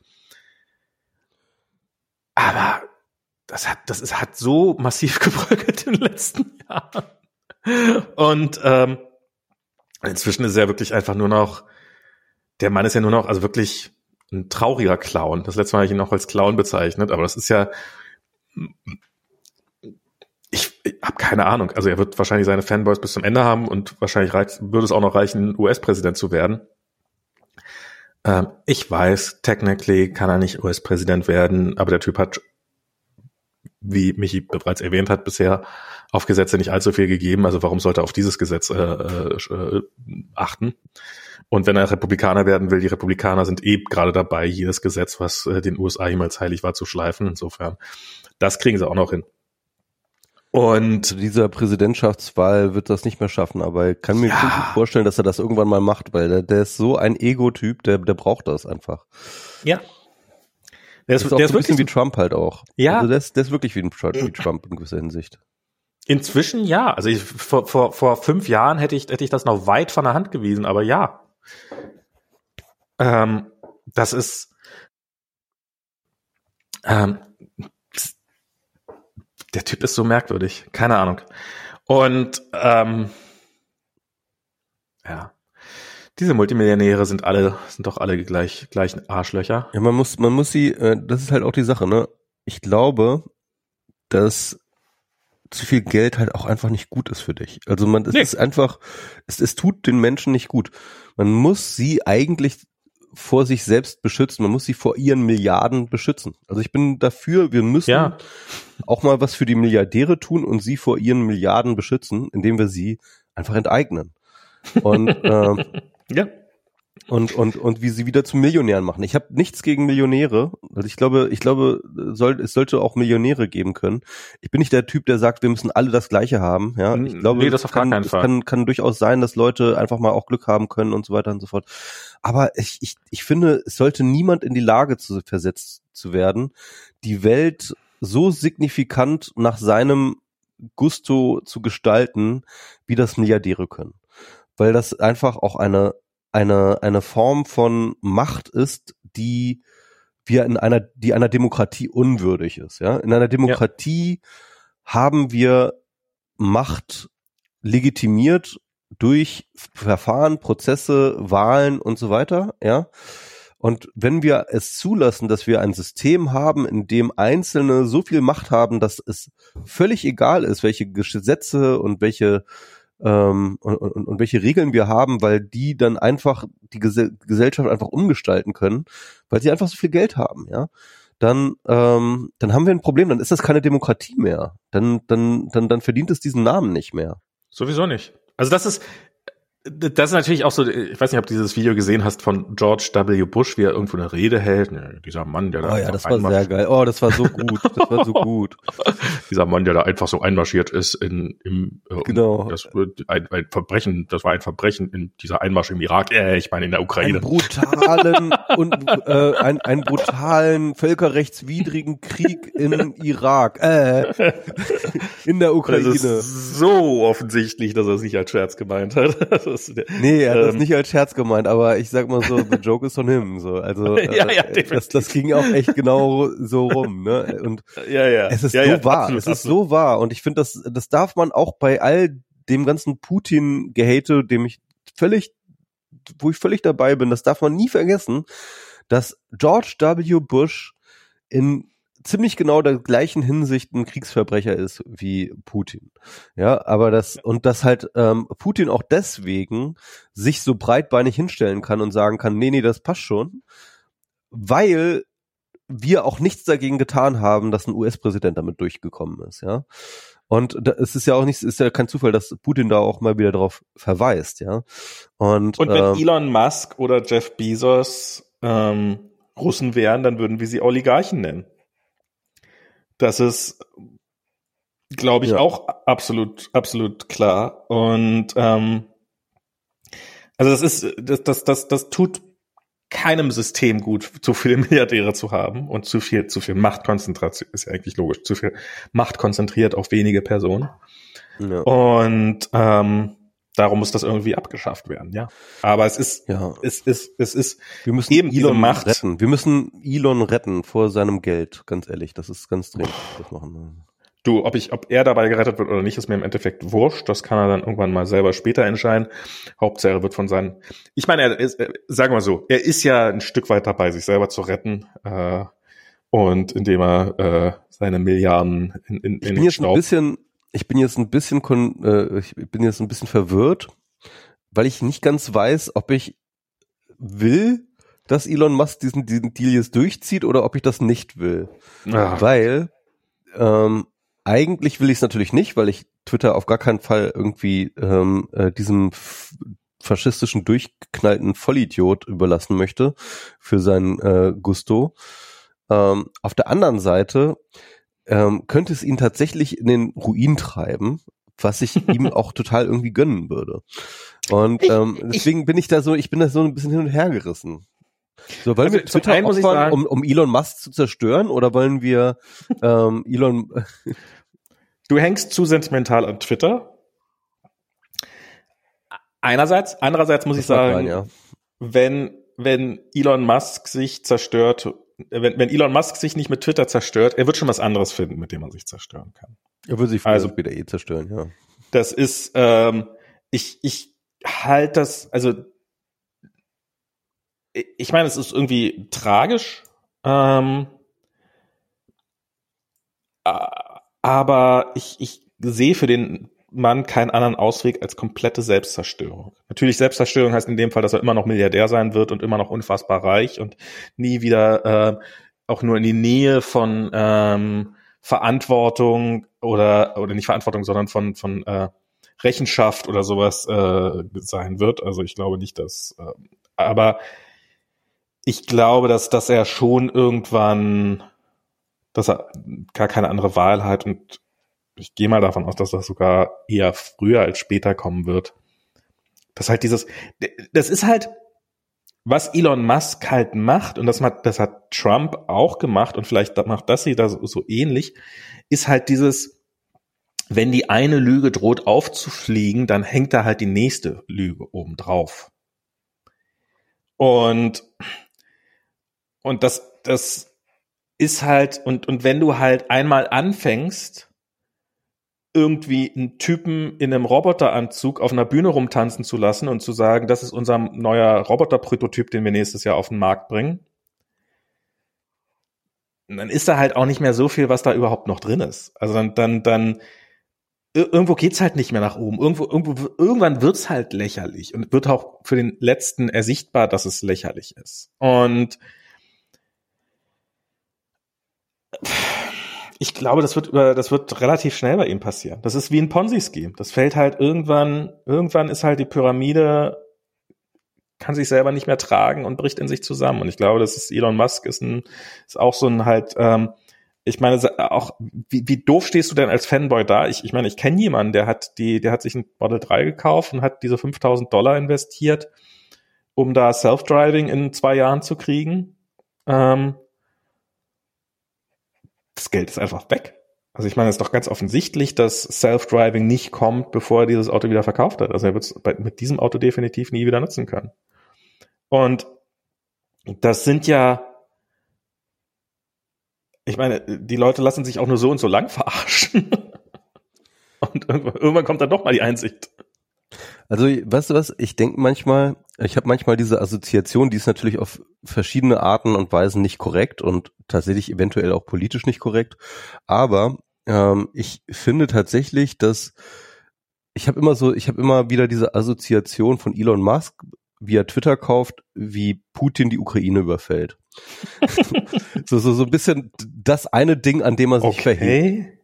Das eine okay. Ding, das, das eine Ding, also also halt so ein Shitposter, der halt mit ähm, mit teilweise ganz ganz okayen, ähm, mit, mit eigentlich mal ganz gut gefahren ist. Ne, das war ja mhm. auch für, für Putin der Fall. Der hat halt einfach äh, immer irgendwo die Gelegenheit genutzt, ist da reingegangen und hat eigentlich immer ganz gute Gains gemacht. Sondern galt er ja auch irgendwie vor dem Krieg als der Master Strategist, so ja, mhm. so irgendwie. Und so ein bisschen ist das ja auch bei Elon Musk. Der hat, glaube ich, auch ein paar ganz schlaue Dinge gemacht irgendwie in seinem Leben, zumindest hat er irgendwie auf, auf die richtigen Pferde gesetzt und hat es halt irgendwie zu einem äh, zu einem echt erfolgreichen Menschen. Das kann man, glaube ich, nicht Ja, ja, ja, ja. Der hat, der hat auch hart, super, gar, hart dafür gearbeitet. Ich glaube das auch. durch. Das glaube ich auch, ja. Und und und und hat es zum erfolgreichen Menschen gemacht. Und aber bei beiden ist dann halt irgendwann dieser Punkt gekommen, wo man einfach sagt, so geil, ähm, ich hab jetzt jetzt, ich bin Gott, ich kann alles, ja. Und, ähm, und, und, und das war dann halt, wo, wo, wo Putin halt seine ganzen Truppen dann an der Grenze der Ukraine aufgestapelt hat. Und das ist der Punkt, wo Elon Musk gesagt hat, ja, hier dieses Twitter, das, das gib mal her, gib mal her damit. Will, will ich kaufen, ja. Und das ist so, so, so ein bisschen so ähnlich, ja. Und ich meine, das hat dann auch so eine ähnliche Ablauf. Also erstmal dieses, ähm, Äh, Aufbau von Truppen und diese Drohung, äh, zieht das wirklich durch, zieht das nicht wirklich durch, so das ist so ähnlich wie bei Musk auch so hier äh, äh, zwei, äh, zweiundfünfzig, vierzig, nee, äh, vierundfünfzig, zwanzig äh, pro Aktie hier äh, gebe ich dir einfach. Was ja auch so ein reiner Meme-Spruch ist, diese diese diese diese vier zwanzig. Ja, das so ein Kiffer, ja Kiffer-Meme, ne? Ja. Ich habe keine Ahnung, woher das kommt, aber ja, irgendwie so eine Scheiße.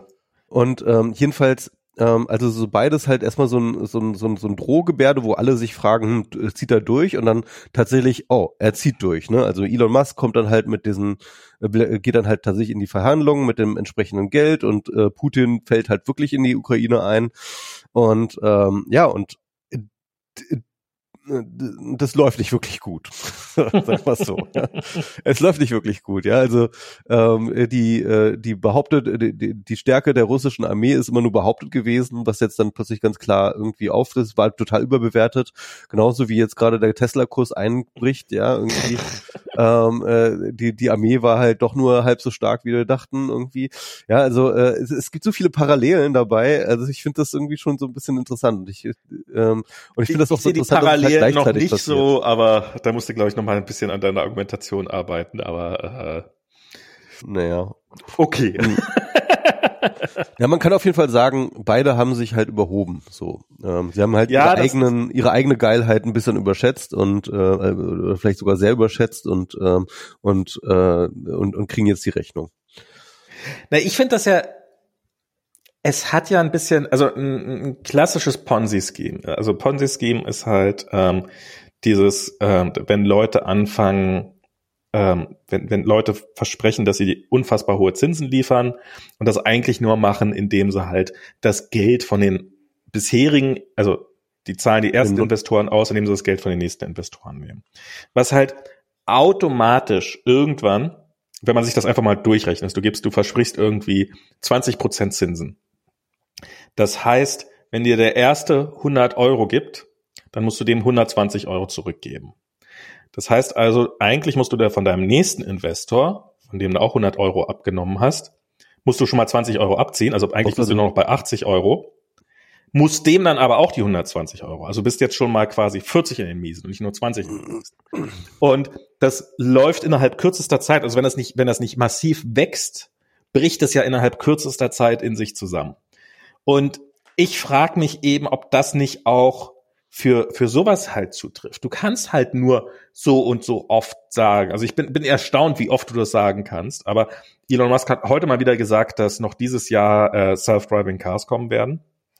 Drumroll. Das behauptet er jetzt seit zweitausendvierzehn. Jedes Jahr. Und das, also ich meine, inzwischen glaubt das auch, glaube ich, wirklich niemand mehr. Ich glaube, selbst die Fanboys glauben das nicht. Selbst die, also die Elon Musk-Fans sagen, wuh, dieses Jahr kommt's. Ich meine, selbst, selbst die sind jetzt, haben jetzt, deren Kurzzeitgedächtnis ist jetzt, ist jetzt lang genug, um sich noch daran erinnern zu können, dass, dass sie diese Behauptung schon ein paar Mal gehört haben. Und ja, die meisten haben noch keinen Führerschein, deswegen. Umso besser wäre Self-Driving Cars für sie. Und ich, ich habe irgendwann mal, ich weiß noch, ich habe irgendwann mal gedacht, ob Kolja jemals einen Führerschein machen wird, weil bis, bis der so weit ist, wird es eh Self-Driving Cars geben. Und das halte ich nach wie vor nicht für total ausgeschlossen, aber äh, sagen wir so, die, ich bin mir ziemlich sicher, dass die Autos nicht von Tesla sein werden, die ersten. Ähm, ja. Weil das ja auch jeder, der davon Ahnung hat, sagt, dass eigentlich Teslas Self-Driving Car Tech im Augenblick weit hinter den, den meisten anderen großen Playern ist. Und was ich auch f- krass finde, dass man das so überhaupt nicht, ich meine, so, so Waymo, also ich meine, Google ist ja eigentlich um Marketing auch nicht verlegen, aber Waymo, die fahren halt durch Phoenix und die äh, in Arizona und die haben da selbst drei, also so quasi selbstfahrende Ubers und äh, oder Taxis oder wie auch immer man es nennt und und das funktioniert alles mehr oder weniger gut. In San Francisco auch, ne? Hab ich in San Francisco auch. Die halten halt irgendwie, die schaffen, äh, so ein Waymo schafft fünfundzwanzigtausend Meilen oder sowas in dem Dreh zu fahren, ohne dass jemand eingreifen muss. Ein Tesla schafft drei Meilen, wenn es gut geht. Das, das, das sind die Dimensionen, die dazwischen stehen. Okay. Also es ist, es ist, es ist, es ist, es sind andere, andere Universen, in denen sich das Ganze abspielt. Und, und selbst, selbst hier G M oder, oder selbst B M W oder sowas, wo man immer denkt, so, ja, ja, bis die das irgendwann mal hinkriegen, sind um Dimensionen besser. Wirklich, also, so, als, als Tesla. Aber trotzdem tun wir immer so, als ob Tesla eigentlich gar nicht so weit davon weg ist. Weil sind nur, sind nur am Rücksichtslos. Der Shitposter vor den Herren halt mal wieder seinen Spandex-Anzug angezogen hat und behauptet, das wäre, äh, wäre ein Roboter, den wir nächstes Jahr kaufen könnten. Ja. Also kein ja, Wunder, dass der Mann durchdreht, wenn er mit so, also ich meine, wenn er mit sowas durchkommt, der, ja, ja, der muss ja, sich doch für Gott halten. Ich meine, der muss sich doch für Gott halten. Was, was würdest du denn machen? Stell dir vor, du könntest dich auf die Bühne stellen, würdest irgendwie einen Mitarbeiter sagen, du zieh dir mal diesen, diesen, diesen Anzug an und tanzt und hüpft da ein bisschen über die Bühne und ich erzähle denen, dass das ein Roboter wäre, den wir ab nächstes Jahr kaufen können und die Weltpresse berichtet. Elon Musk kündigt Roboter an, den er nächstes Jahr verkaufen will. Aber das, das meinte ich ja vorhin. Also ich meinte, die Welt ist einfach verrückt geworden. Ähm, aber, aber das ist jetzt der Punkt. Also wir sind gerade an einem Punkt, glaube ich, wir sind gerade an einem Inflection Point, ja. Ja. Der, der Bullshit hat sich einfach so hoch getürmt auf der Welt, dass jetzt einfach die Blasen, die fangen jetzt an zu platzen. Und ich finde, was ich gerade versucht habe darzustellen, ist die Elon Musk Blase, die platzt, ja. Ja. Und, ähm, das andere, was platzt, ist, ist die Kryptoblase. Ja, hoffen wir's. Und ähm, genau, also äh, ne, Krypto hier, äh, Bitcoin ist auch jetzt, keine Ahnung, äh, ist jetzt irgendwie das letzte Mal, wo ich geguckt habe, was bei achtundzwanzigtausend Nee, nee, Dollar. Das ist wieder besser, neunundzwanzigtausend irgendwas ist es gerade heute. Ja, nee, also es war vorhin, also vorhin, also wirklich heu, vorhin war es achtundzwanzig, ja, okay, ja. Ich. Ist wieder richtig runtergekracht, hat sich jetzt wieder erholt, ist doch, ist, ist wieder neunundzwanzig dreihundert also es, es blö, äh, das, das, das, das ja, ja. Ding hin und her, es ist ganz schön, ja, das, das ähm, tut, ist sehr volatil ja einfach. Ach, genau. Ach, ist das so. Das muss dieser Dollar, jetzt, also hier, CoinGecko sagt neunundzwanzigtausenddreihundertneunundfünfzig Dollar Was sagt er? neunundzwanzigtausenddreihundertneunundfünfzig Dollar Bin tausend War das vielleicht Euro, die du neunundzwanzig hattest? drei, nee, nee, nee, nee, das ist jetzt hier Dollar. Ähm, äh, ich bin jetzt bei Kraken. Okay, egal, ist ja auch nicht so wichtig. Irgend, ja, irgendwas in dem Dreh. Ja, ja. Ähm, es waren auf ja, jeden Fall vor, all, nicht allzu lange, vor ein paar, paar Tagen waren es, oder ein paar Wochen waren es noch bei sechsunddreißigtausend, siebenunddreißigtausend Genau, ähm, können wir über, über Terra reden, oder ist es... Ähm, ja, finde ich, sollte man schon. Können wir, können wir noch mal kurz erklären, ne? Ja, also, ähm, es gibt ja diese Dinge, die nennen sich Stablecoin. Stablecoin ja. als eine ähm, Art, ja, eins zu eins äh, Kryptowährung zu bestimmten anderen Fiat-Währungen, also meistens zum Dollar. Wir hatten ja schon öfters mal über Tether geredet, das ist eine, so eine Stablecoin. Und es gibt dann eben auch noch einen anderen Stablecoin, der auch sehr populär war, das war Terra.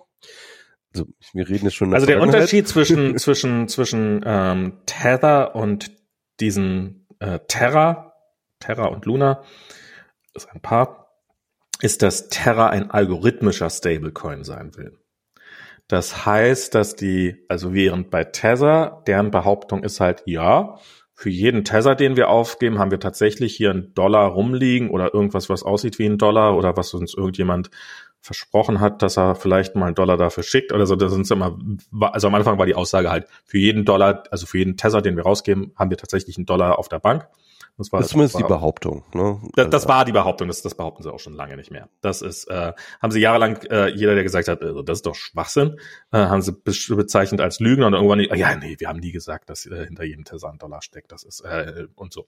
So, also das ist, ähm, sondern dass sie halt irgendwelche Wertanlagen haben, et cetera pp. Und dass, dass sie da schnell an die an die liquiden Mittel rankommen. So.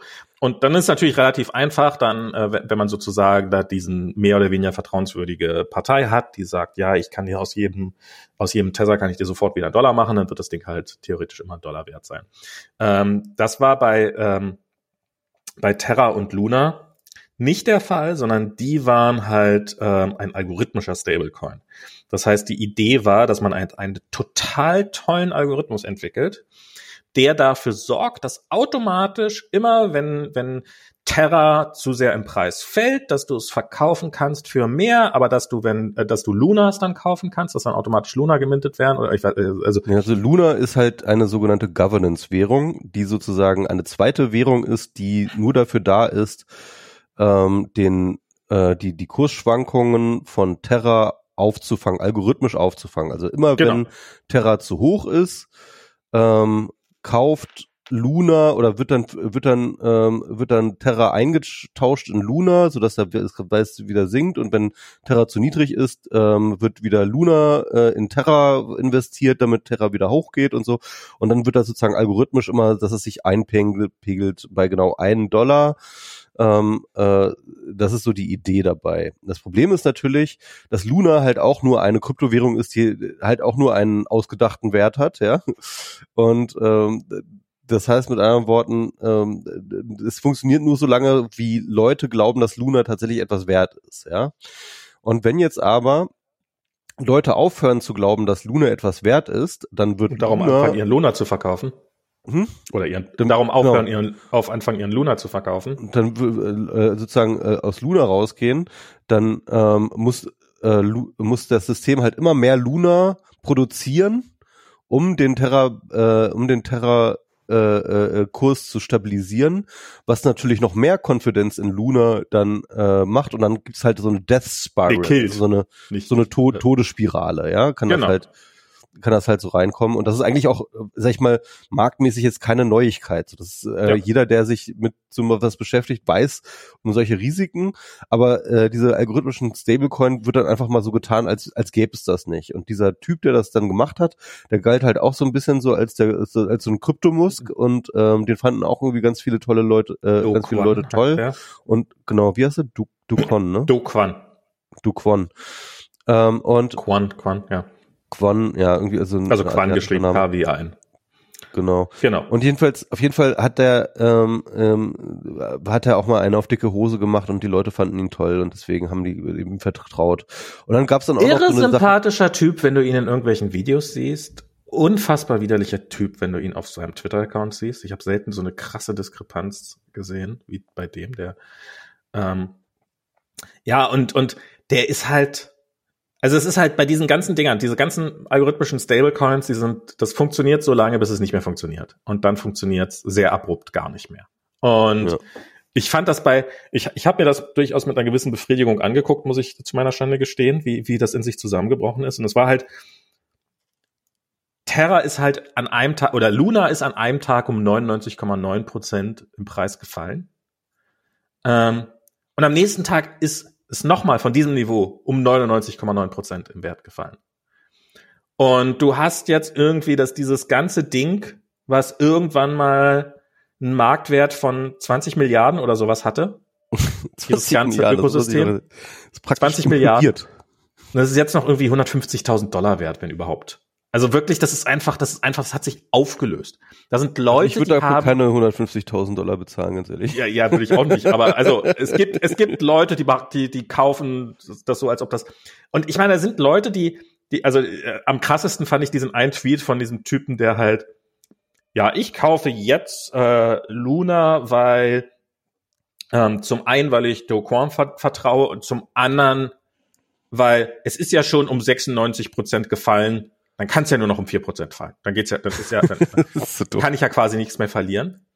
Ähm, ich glaube, dieser Typ hat sein Own Research gemacht, wie ja immer die Krypto-Community sagt, do your own research, und er ist halt einfach. Er hat das einfach war. mal ausgerechnet, ne? Und er wusste die, halt vorher ähm, nicht.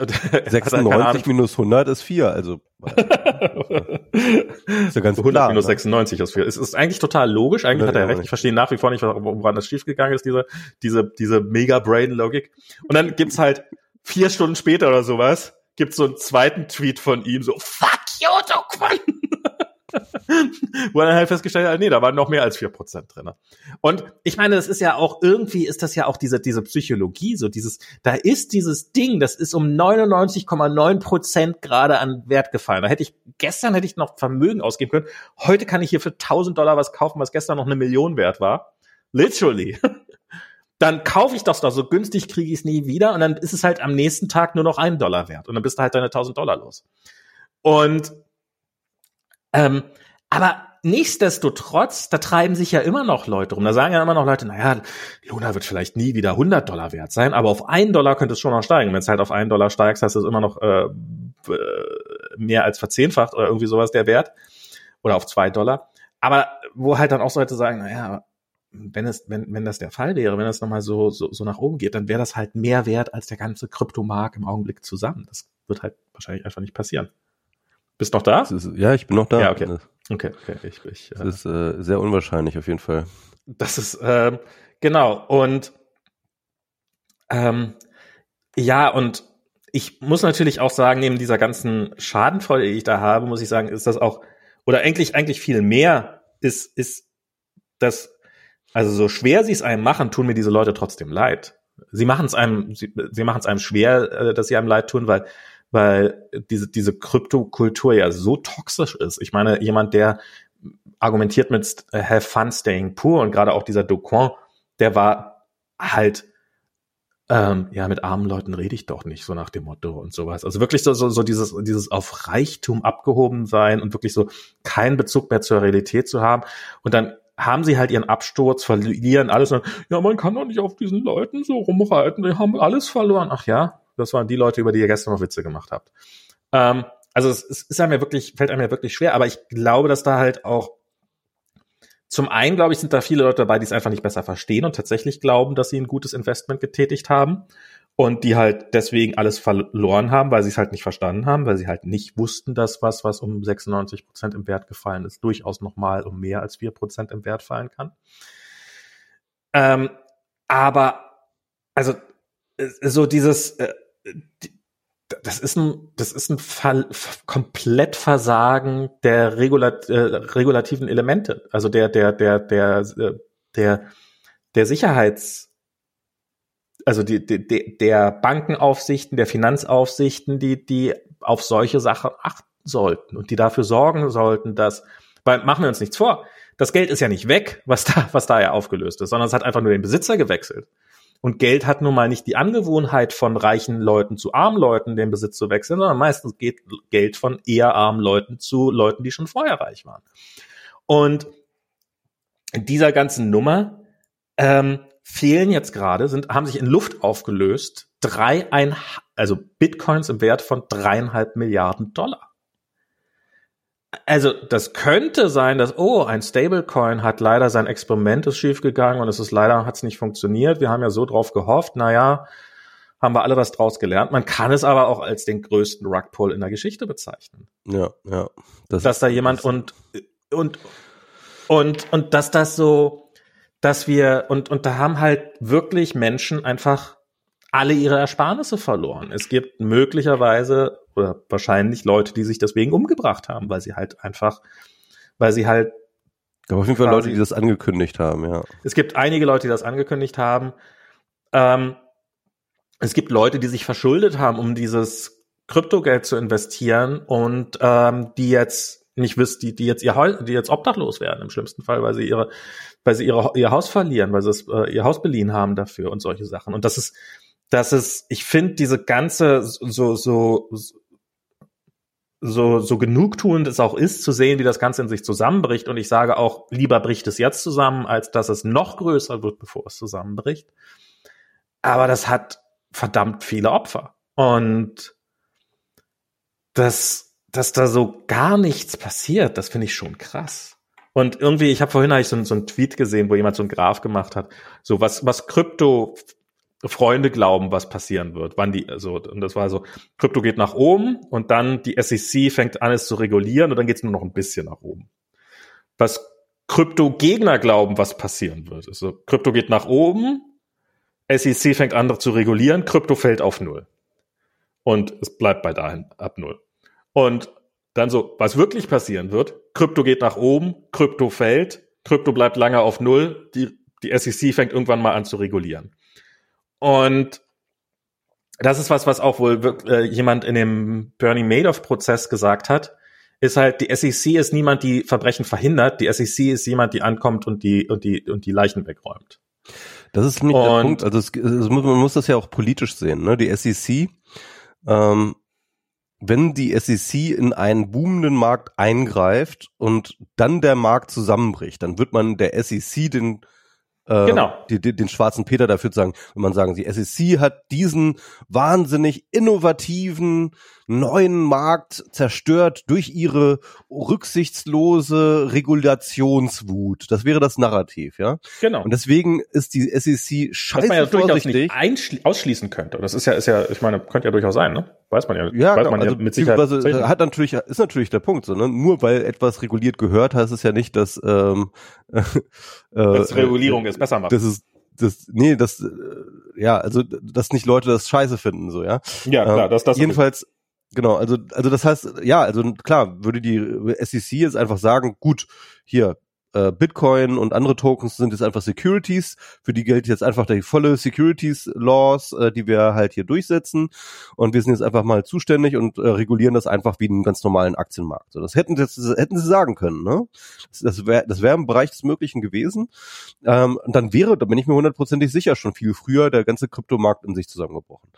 Ja. Ähm, Jetzt ist es so. Aber die Innovation. Ähm, genau, und ich glaube, jetzt ist es so, dass sie halt, ähm, ähm, dass sie halt erst nach dem Crash, ne, also erst nach dem mhm. Crash werden sie wirklich ähm, aktiv. Dann jetzt, ich denke mal, das erste, was sie jetzt machen werden, ist halt, ähm, sind halt Stablecoins zu regulieren, weil die halt einfach so wahnsinnig wichtig sind fürs Öko- Ökosystem und weil das, weil das, das sind praktisch Banken. Das sind Banken. Also das ist, die machen exakt das, was Banken machen, ja, sie sie äh, sie sie geben was Geld unregulierte auf. Banken machen. Genau, sie, sie sie drucken Geld, dass sie halt äh, dass sie halt äh, ausgeben ähm, und ja genau, also sie sind eigentlich unregulierte Banken sind das, ja. Und ja, das heißt, das, das Worten, ist der ganze Punkt, eine unregulierte Bank zu sein. Das, ja. das das sagen ja das sagen ja mehr als genug Leute, das, die einzige Innovation an Krypto ist ist eine Lücke gefunden zu haben, um nicht mehr reguliert zu sein. Das ist Reg- Regulatory Arbitrage ist der ja. äh, ist, ist der Fachbegriff. Ja genau, also es geht einfach darum, äh, Arbitragegeschäfte zu machen, wo, äh, da, wo wo halt keine Regulierung ist und der Rest ist natürlich reine Spekulation beziehungsweise Ponzi-Scheme und so. Ponzi-Economics und ähm, ja, also Ähm, das, das wird halt früher oder später kommen, aber natürlich wird die S E C einfach wahnsinnig davon aufpassen, dass sie halt erst nach dem Crash kommt und die Regulierung einführt, damit sie nicht den schwarzen Peter dafür bekommt, dass der Crash passiert ist. Und äh, der Crash muss auch erst, an, der Crash muss natürlich auch erst einmal als Beweisstück A da liegen, um zu sagen, ja, das Ding muss reguliert werden, ja, damit das auch jeder der Letzte noch versteht, dass es reguliert werden muss. Also so wie halt tatsächlich auch die ganze Aktienmarktregulierung, die ist halt äh, erst nach neunzehnhundertneunundzwanzig passiert, nach dem, nach dem großen schwarzen Freitag da, ne? Und ähm, ja. Ich, ich glaube aber auch, dass sie ein bisschen die Hoffnung haben, dass, also wenn, wenn sie jetzt tatsächlich eingreifen würden, dass es zu einem sofortigen Crash kommen würde und dass sie die, so ein bisschen die Hoffnung haben, dass wenn sie es jetzt passieren lassen, geschehen lassen, dass es so ein, so nach und nach sich auflösen wird. Also das mhm. ist halt, und das, das, das halt, das, das sieht man ja tatsächlich ein Stück weit, dass halt ähm, Tether hat zum einen seinen Pack verloren, also ist halt tatsächlich am Markt nicht mehr diesen einen Dollar wert, sondern so tendenziell knapp drunter, sehr, sehr knapp drunter, aber drunter. Zum anderen ein, also so sind die Tether-Reserven, also so, so der, der Tether hat eigentlich immer nur neues Geld gedruckt, neues Geld gedruckt und das ist jetzt eines, ich weiß nicht, ob das erste Mal in der Geschichte, aber ähm, ist jetzt, passiert jetzt langsam, dass das Tether wirklich nennenswert an, an, an, an Markt, äh, an Volumen verliert, an Marktkapitalisierung, weil sie offensichtlich Gelder auszahlen. Ähm, also wenn jetzt sagen, ah, na, solange sie Gelder auszahlen, ist ja alles okay. Das ist ja auch meistens bei solchen Systemen so, die zahlen halt so lange aus, bis sie halt irgendwann nicht mehr auszahlen. Das ist das eine. Das andere ist halt, das wusstest du nicht. Wir haben uns vorhin nämlich zu einem Offline-Podcast quasi getroffen. Also wir haben uns so getroffen, da hast du gesagt, dass das für dich total überraschend war, dass ja Tether gar nicht an jeden auszahlt. Man kann nicht zu Tether gehen und sich Geld auszahlen lassen. Das ist also, hey, ich habe hier Tether, macht mal daraus Dollar wieder. Das machen die nicht, sondern die sagen, ja, geh über irgendeine Börse. Ja, das machen da. Sie schon, aber sie sagen, äh, aber sie verpflichten sich nicht dazu. Das ist der Punkt. Nee, sie machen, sie, sie macht's nicht. Sie machen es nur für eine, es gibt eine Handvoll Leute, die das machen können auf diesem Planeten. Das sind, das sind literally weniger als zehn Leute, die, also niemand weiß es genau, aber das ist eine kleine Zahl von Leuten, die dieses Privileg genießen, dass sie mit ihren meistens Milliarden tatsächlich dann ankommen können und sagen, jetzt macht ihr aber raus mal wieder Dollar. Während du halt als kleiner Kleinstanleger, du kannst nicht zu Tether gehen und da aus aus äh, aus Tether wieder Dollar machen, sondern du sollst gefälligst über eine Börse gehen. Und also über eine Exchange oder was? Ja, ja.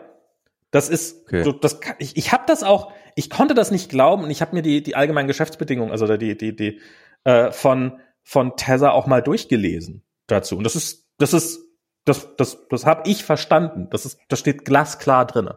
Das ist, ähm, da stehen auch die Gebühren drinne, die du zahlen musst, ähm, wenn du diesen Service in Anspruch nimmst. Das ist kein, das ist kein kostenlos. Es ist nicht so, dass du einfach hingehen kannst und dass die das kostenlos für dich machen, sondern es ist, dafür zahlst du eine Servicegebühr. Und diese Servicegebühr, also ich glaube, unter hunderttausend Dollar machen die eh gar nichts. Also auch im besten Fall nichts. Selbst wenn du zu diesen Leuten gehörst. Was, unter einer Million? Ich weiß nicht, waren auf jeden Fall, also waren auf jeden Fall Beträge, die jetzt so ein, so ein, ähm, so ein kleiner Anleger, der irgendwie vielleicht tausend Euro oder ein paar hundert Euro in, in, in Krypto angelegt hat und die gerne zurückhaben will, nicht, nicht ansatzweise. Also es ist, ist, ich glaube, du hast auch eine Mindestgebühr von mehreren tausend Dollar, die du überhaupt erstmal denen in die Hand drücken musst, damit sie überhaupt irgendwie einen Finger abrühren. Also das ist, ähm, ich habe die Zahlen nicht mehr im Kopf. Es waren einfach, es war ganz klar, du als normaler Anleger wirst das nicht machen. Das ist, du müsstest schon sehr, sehr viel Glück mit deinem Krypto-Investment haben, um jemals auch nur nach den Geschäftsbedingungen von Tether in den Genuss kommen zu können, von denen, von denen tatsächlich ähm, Tethers wieder in Dollar umgewandelt zu kriegen. Wobei man ja auch nicht hm. zu, äh, und in, in, in die andere Richtung ist es deutlich unproblematischer, keine Ahnung warum. Ähm, zwinker, zwinker. Aber ja, das ist äh, das ist so die Realität davon. Genau. Und ähm, das ja und und und da, ich glaube, darum ist so ein bisschen die Hoffnung der S E C, dass sich das ganze System, dass sich das selber von selber so ein bisschen beruhigt, dass die Leute ein bisschen nach und nach Einsicht haben, hoffentlich nach und nach, hoffentlich nicht alle auf einmal, weil wenn alle auf einmal, dann gibt's einen Bank Bankrun und dann ist es dann dann implodiert's. Sondern wenn die das so nach und nach kapieren und so die ersten so langsam, ha, vielleicht war es doch nicht so eine gute Idee und dann halt nach und nach und so geht das weiter. Ich glaube, das ist so ein bisschen deren Hoffnung, dass es dann halt irgendwann so langsam verpufft und dass man es dann irgendwann mal regulieren kann. Der, der Grund, ähm, ein, oder sag ich mal, einer der Gründe, warum äh, Krypto immer noch so groß ist, ja, ich sag mal so diese, diese Kultigkeit, ne? Also dass es halt wirklich ein Kult ist. Also dass es halt Ach so, jede, jede Kryptowährung halt auch so eine Community ist, ne? Mit so einer mit so einer eigenen, ja, eigentlich, ich, was ich auch mal ganz gerne so einen ähm, digitalen Stamm nenne, ne? Also so eine so eine Art tri- äh, Tribe, ja, ja, ja. Wo es halt irgendwie so eine gemeinsame Kultur gibt, so eine so eine Gegenkultur und ähm, so so ein starkes Abgrenzungsbedürfnis gegenüber anderen Communities und dem Mainstream und so weiter und so fort. Also ähm, all diese Elemente ähm, sind halt einfach immer bei diesen ganzen Kryptogeschichten dabei.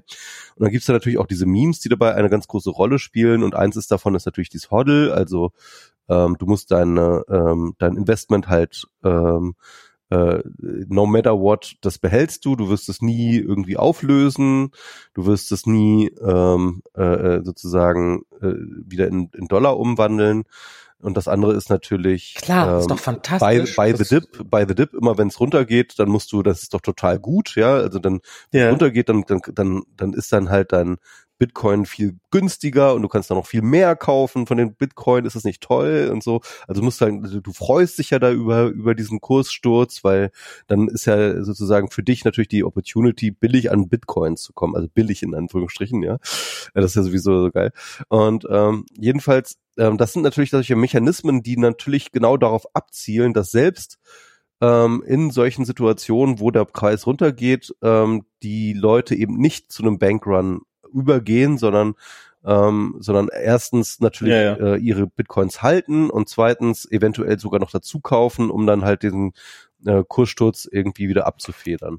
Was, glaube ich, halt nicht, das ist, glaube ich, keine perfekte Absicherung, aber ich glaube, es ist halt definitiv, es hat einen Impact, ja, diese Kultur.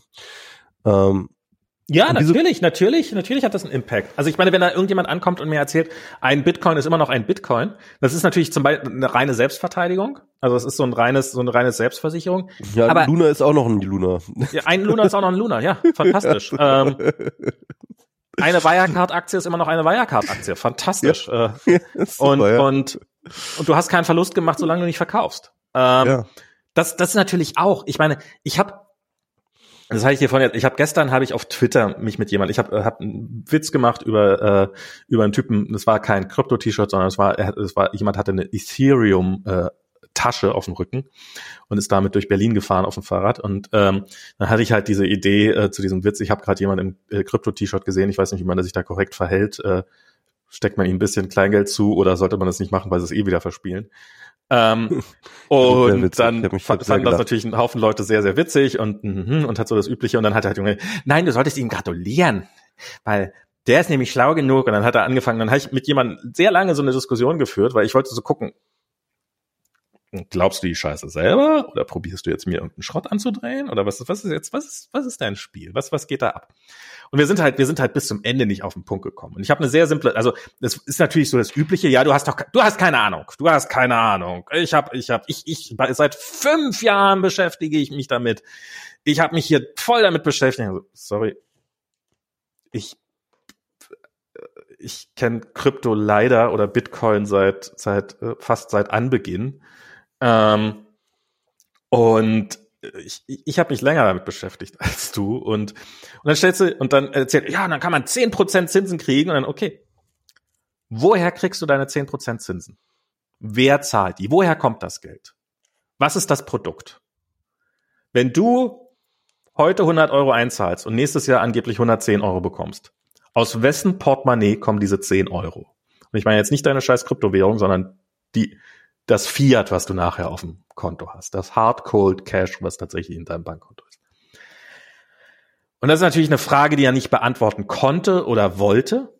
Ähm, jetzt ist es, da stelle ich ihm Dummheit, dann wo, konnte er sie nicht beantworten. Wenn ich ihm Bösartigkeiten unterstelle, dann wollte er sie nicht beantworten, weil er natürlich, und das ist, das ist sowas, was, was dann so ein bisschen so mein Gedanke war, wenn man, wenn man mal Wenn man in diese Systeme reinguckt, das sind unfassbar komplexe Systeme und das ist natürlich mit Absicht sind das komplexe Systeme, damit man sie nicht durchschaut, damit man nicht sieht, dass einem eigentlich nur das Geld aus der Tasche gezogen wird.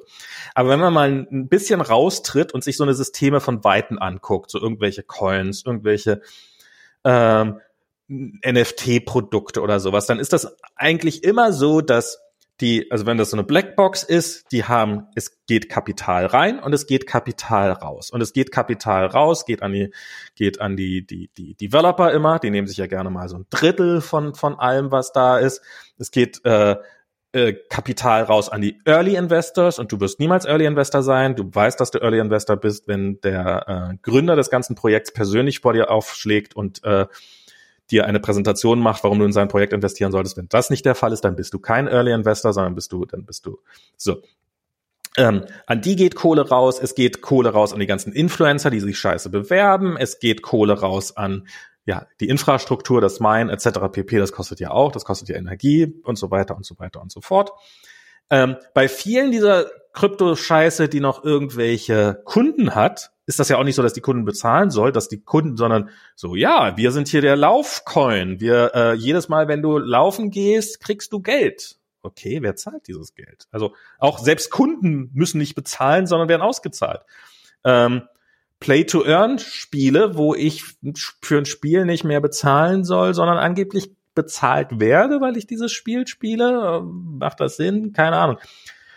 Und wenn man sich mal den Inflow anguckt, also wo kommt das Kapital her? Da gibt es nicht so viele Varianten, sondern gibt es eigentlich nur eins, die Investoren.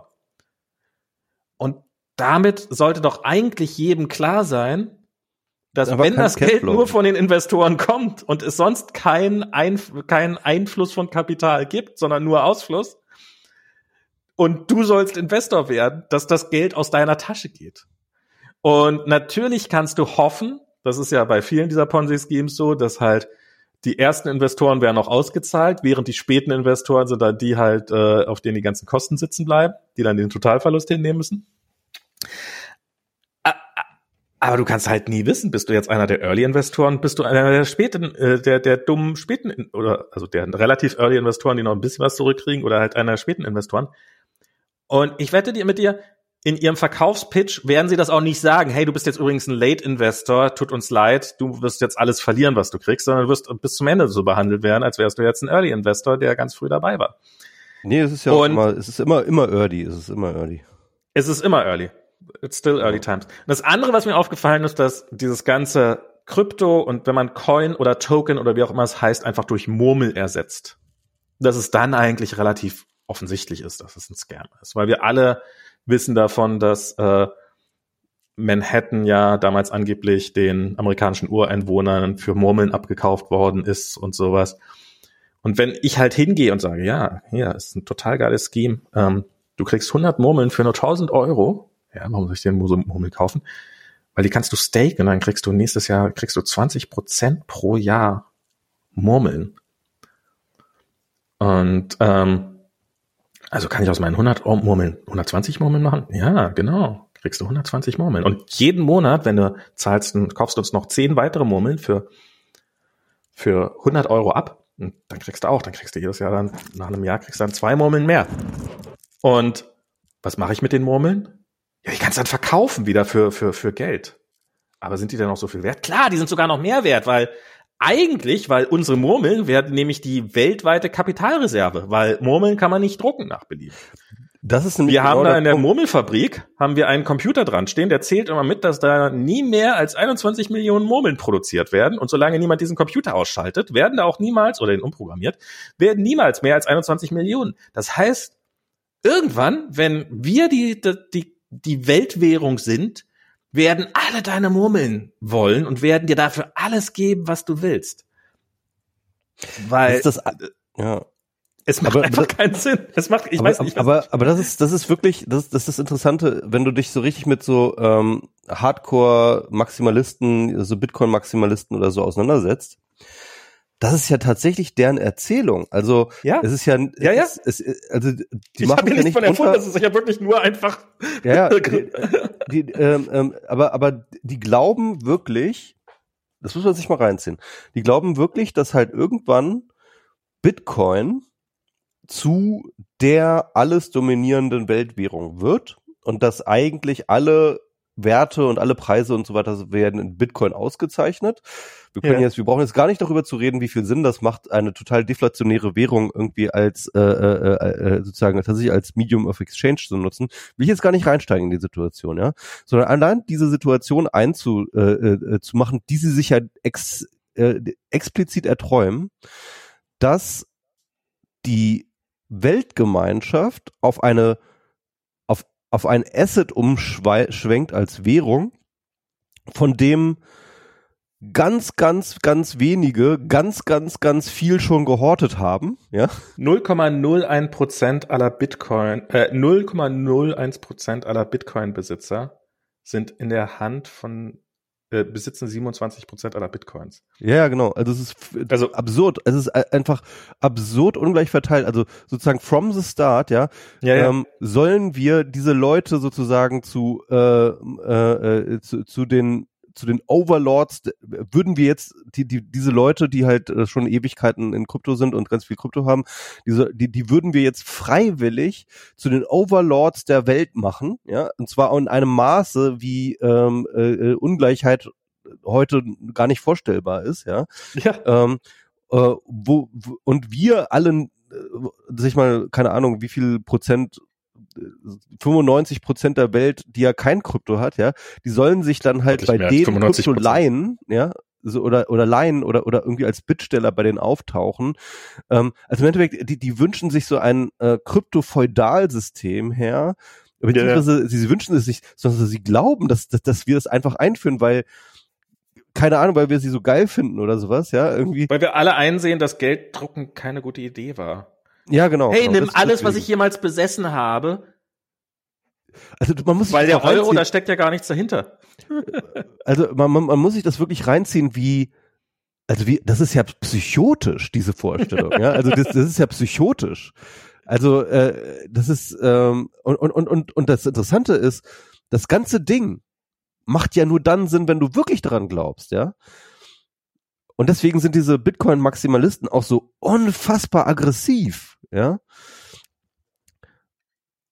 Weil ja. Wir, wir sind ja für die schon, wir, wir sind doch schon für die mittellos, ja.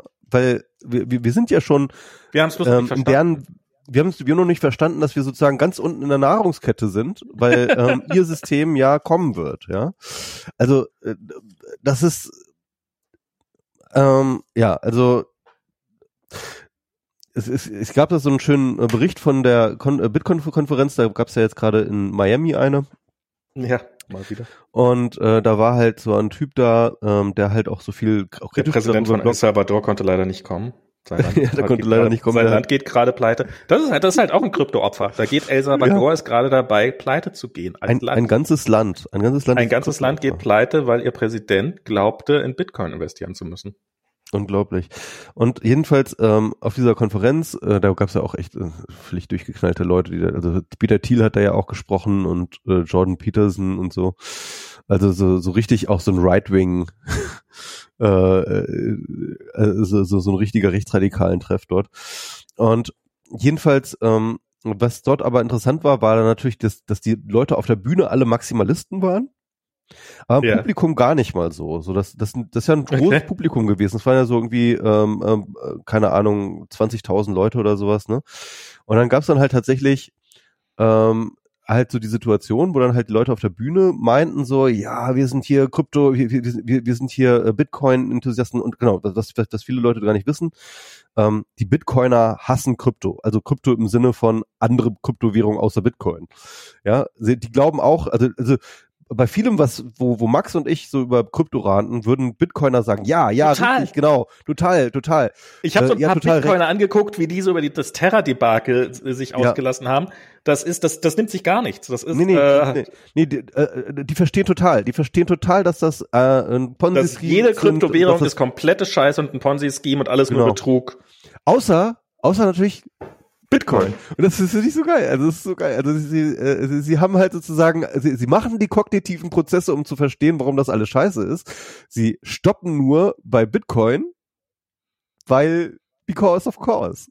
Ja, und, Bit- ähm, Bitcoin-Maximalisten und ich unterscheiden uns gar nicht so sehr. Ich bin einfach nur ein Shitcoin weiter als ihr. Das ist, das ist, das ist alles. Das ist äh, ja genau, genau, genau. Die, also, die also, Atheisten von ja von von Gläubigen. Genau, nicht es gibt halt Bitcoin und Shitcoin. Das ist halt so deren deren Philosophie, ne? Also ja. Und äh, jedenfalls äh, stand dann halt einer von diesen Bitcoin-Maximalisten stand dann halt auf der Bühne und hat dann halt einfach mal gefragt.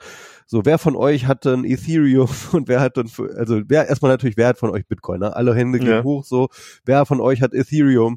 Immer noch so achtzig Prozent. So. Okay. Wer hat von euch, äh, geht da so die einzelnen Kryptowährungen durch und tatsächlich war das ganze Publikum hatte halt einfach ganz viele unterschiedliche Krypto-Geschichten, so und N F Ts und hast du nicht gesehen.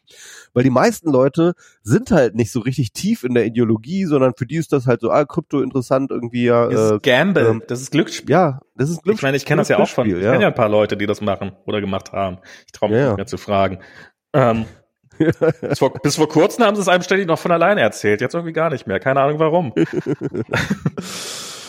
Nee, also ich meine, äh, Leute, die wir kennen, die sind echt auch früh genug dabei gewesen, die machen noch ihren, die werden ihren Schnitt, Schnitt gemacht haben, ne? Also ja, nee, ich nee, ähm, ich kann ich kann auch welche, die die die die definitiv Asche gelassen haben. Ähm, ja, das kann ich, das glaube ich auch, ja. Also, also ich, ich kenne Leute, die ich, ich spät genug persönlich ist, glaube ich, ich weiß nicht, ob ich jetzt persönlich Leute kenne, die zu spät ja, dabei ja, waren. Also ich kenne mehrere, ne? Die sich dann auch gegenseitig so, als als als der erste Crash letzten Sommer kam, so weiß ich noch, wie ich auf einer Geburtstagsparty von einem Kind stand und ja, du musst dabei bleiben, jetzt nicht aussteigen, okay. Glauben verlieren. Ähm, also das war das, okay. das das war auch ein bisschen krass. Also es war ähm, ja ja, das ist ich ich ich finde das ja auch. Ich meine jetzt jetzt gab es ja den in hier äh, die Affenbällchen. Ähm, die haben jetzt ein Land Sale gemacht, ein Metaverse Land Sale, wo man äh, im Metaverse, im Metaversum äh, Land erwerben konnte. Und ähm, in Affenhausen oder was? In, in Bord, Affenhausen. In, in no? Bord Effen, ähm, Effenhausen oder ich habe keine Ahnung was. Der der das Contract war so schlecht programmiert, dass Ethereum eingebrochen, also dass Ethereum die, die Blockchain zusammengebrochen ist. Ähm, Leute haben, es war eine komplette T- Shitshow. Leute haben teilweise mehr in Gas-Fees, also bei Ethereum muss man ja bezahlen, um eine Transaktion auszuführen, das nennt sich Gas, also haben mehr in Gas bezahlt, als dieses nicht billige Land gekostet hat, weil sie haben das nicht so als Versteigerung gemacht, normalerweise läuft das als sogenannte Dutch Auction, eine Dutch Auction ist, also holländische Auktion, ist, dass äh, du fängst mit einem Anfangspreis, mit einem hohen Anfangspreis an und er sinkt so lange, bis die erste Person zuschlägt, das ist das Übliche bei solchen Systemen, das haben die nicht gemacht, sondern die haben alles zu einem Festpreis verkloppt, so dass die Leute einfach durchgedreht sind und äh, ja, Leute haben teilweise ein Vielfaches an Gas-Fees ausgegeben äh, von dem, was nachher das wertlose Land gekostet hat. Ähm, mehrere zehntausend Dollar reingesteckt irgendwie, nur um die Transaktion durchzukriegen. Und jetzt haben sie halt alles, äh, haben sie halt alles, alle Affenland, theoretisch.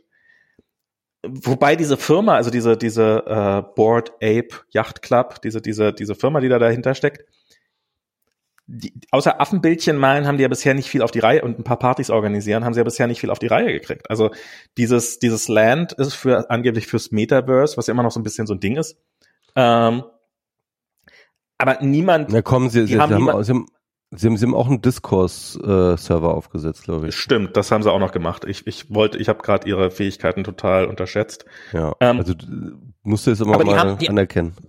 Die haben niemanden engagiert, die haben, die, man, die müssten ja nach den Millionen, die sie eingenommen haben, um jetzt so ein Metaverse zu schaffen, wo dann, in dem sich dann alle rumtreiben, müssten ja viele, viele Spieleprogrammierer einstellen, die müssten äh, anfangen, eine Roadmap zu machen, die müssten nichts dergleichen ist passiert, die machen keine, die haben nach wie keine Jobs zu vergeben. So, das ist, ehrlich, das ist, als ob ich dir einen Traumschloss verkaufen wollte. Literally. Das ist, du, ich stelle mir ja gerade in meinem Kopf, stelle ich mir gerade ein Schloss vor und das hat viele tolle Türme und viele Räume und hat einen supergeilen Pool und da ist ein Helikopterlandeplatz, da ist auch der Helikopter dabei. Du kannst das jetzt noch kaufen, weil ich habe nur dieses eine Traumschloss. Du kannst die letzte Person sein. Und das ist, Leute sagen, ja, ja, das machen wir. Und ich mache hier mal kurz Michis Mikrofon aus. Ähm... damit er Ruhe niesen kann. Das sieht gerade sehr lustig aus. und ähm, und ja, das ist, den Leuten werden im wahrsten Sinne des Wortes, naja, es sind es sind keine Traumschlösser, weil es ist halt leere, also es ist halt einfach nur Land. Es ist, auf dem Land ist ja noch nichts drauf. Also es ist, äh, du kannst das Land kaufen, auf dem du dann, wenn du genug Fantasie hast, dir irgendwann mal ein Traumschloss baust, äh, also Traumschloss im Sinne von, ich bilde es mir nur ein, nicht im Sinne von sehr, sehr schönes Schloss, was in der Realität existiert, äh, bauen kannst. Und die Leute kaufen es massenhaft. Also ich weiß nicht, ob man, was man da noch sagen soll. Das ist einfach... have, have fun getting poor ist jetzt meine äh, meine Standardantwort. Naja, sie sind's ja schon. Also ich meine, ähm, das ist halt... Ja, so, man, man, manche vielleicht auch gerade erst im Prozess. Also ja. So. Das, äh, man, ich glaube, ich glaub, man kann davon ausgehen, in dem Moment, in dem du das Geld überweist, hast du es verloren. In dem Moment, in dem du die Kryptowährung kaufst. Ja, es gibt welche, die schaffen es dann noch, das irgendwann nochmal wieder rauszukaufen und sich dann so, aber eigentlich ist dein Geld schon weg. Und dieses, dieses, das ist natürlich auch dieses, dieser psychologische Trick, solange du es nicht verkaufst, hast du noch keinen Verlust gemacht. Ist ja auch, ich meine, da gibt es jetzt noch Leute, die an ihren Lunas festhalten, in der Hoffnung, dass es irgendwann vielleicht nochmal nach oben geht. Und solange, solange sie nicht nachgeht, also ich meine, entweder kommt die Realität von draußen rein, weil du so viel, so viel von deinem, von deinem Eigentum investiert hast, dass du tatsächlich dein Haus einfach verlierst, dann kommt halt die Bank und sagt, ja, deine scheiß Luna kannst du behalten, wir nehmen einfach dein Haus. Aber es gibt natürlich auch viele Leute dabei, die nach wie vor die Hoffnung nicht aufgegeben haben. Und es ist jetzt schon offensichtlich, wie dieser Do Kwon halt sich sagt, okay, diese diese dumme Masse, die ich einmal gemolken habe und den ich einmal extrem viel Geld aus der Tasche gezogen habe, die machen das Spielchen auch ein zweites Mal mit. Und das finde ich ja auch, das finde ich, wie viele Leute dabei sind, die nach wie vor nicht kapieren, dass sie gescammt worden sind, sondern die nach wie vor sagen, ja, bitte hilf uns hier rauszukommen und ja, es ist doch super, ja, Luna nochmal wiederbeleben.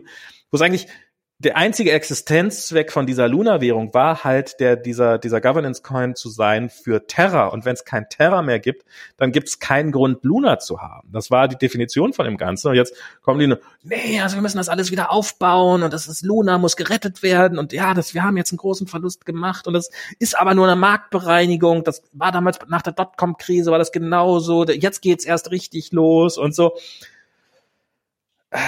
Ja, man kann die gleichen Leute offensichtlich nicht, sicherlich nicht alle, aber einen Teil von ihnen kann man dann auch noch ein zweites und ein drittes und ein viertes Mal scammen und sie werden sich einfach immer nur wundern, warum sie immer ärmer werden, obwohl sie doch so eine geilen Investments machen die ganze Zeit über.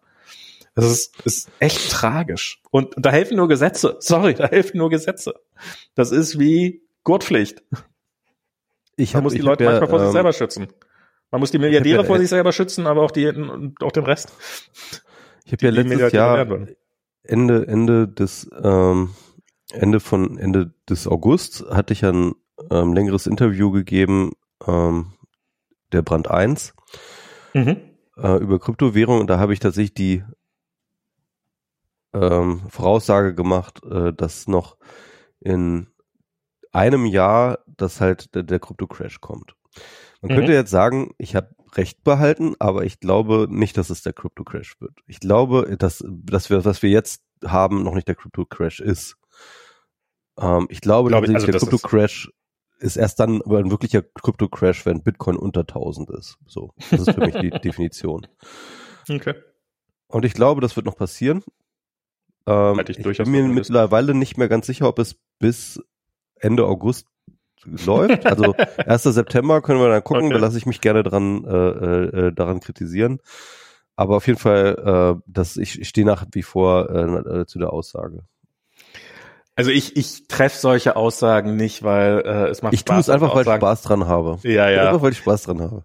Ähm, es ist ich ich finde solche solche Vorhersagen zu treffen finde ich relativ ähm, sinnlos, weil weil ich habe halt äh, ja niemand hat genug Ahnung davon, sowas vorherzusagen.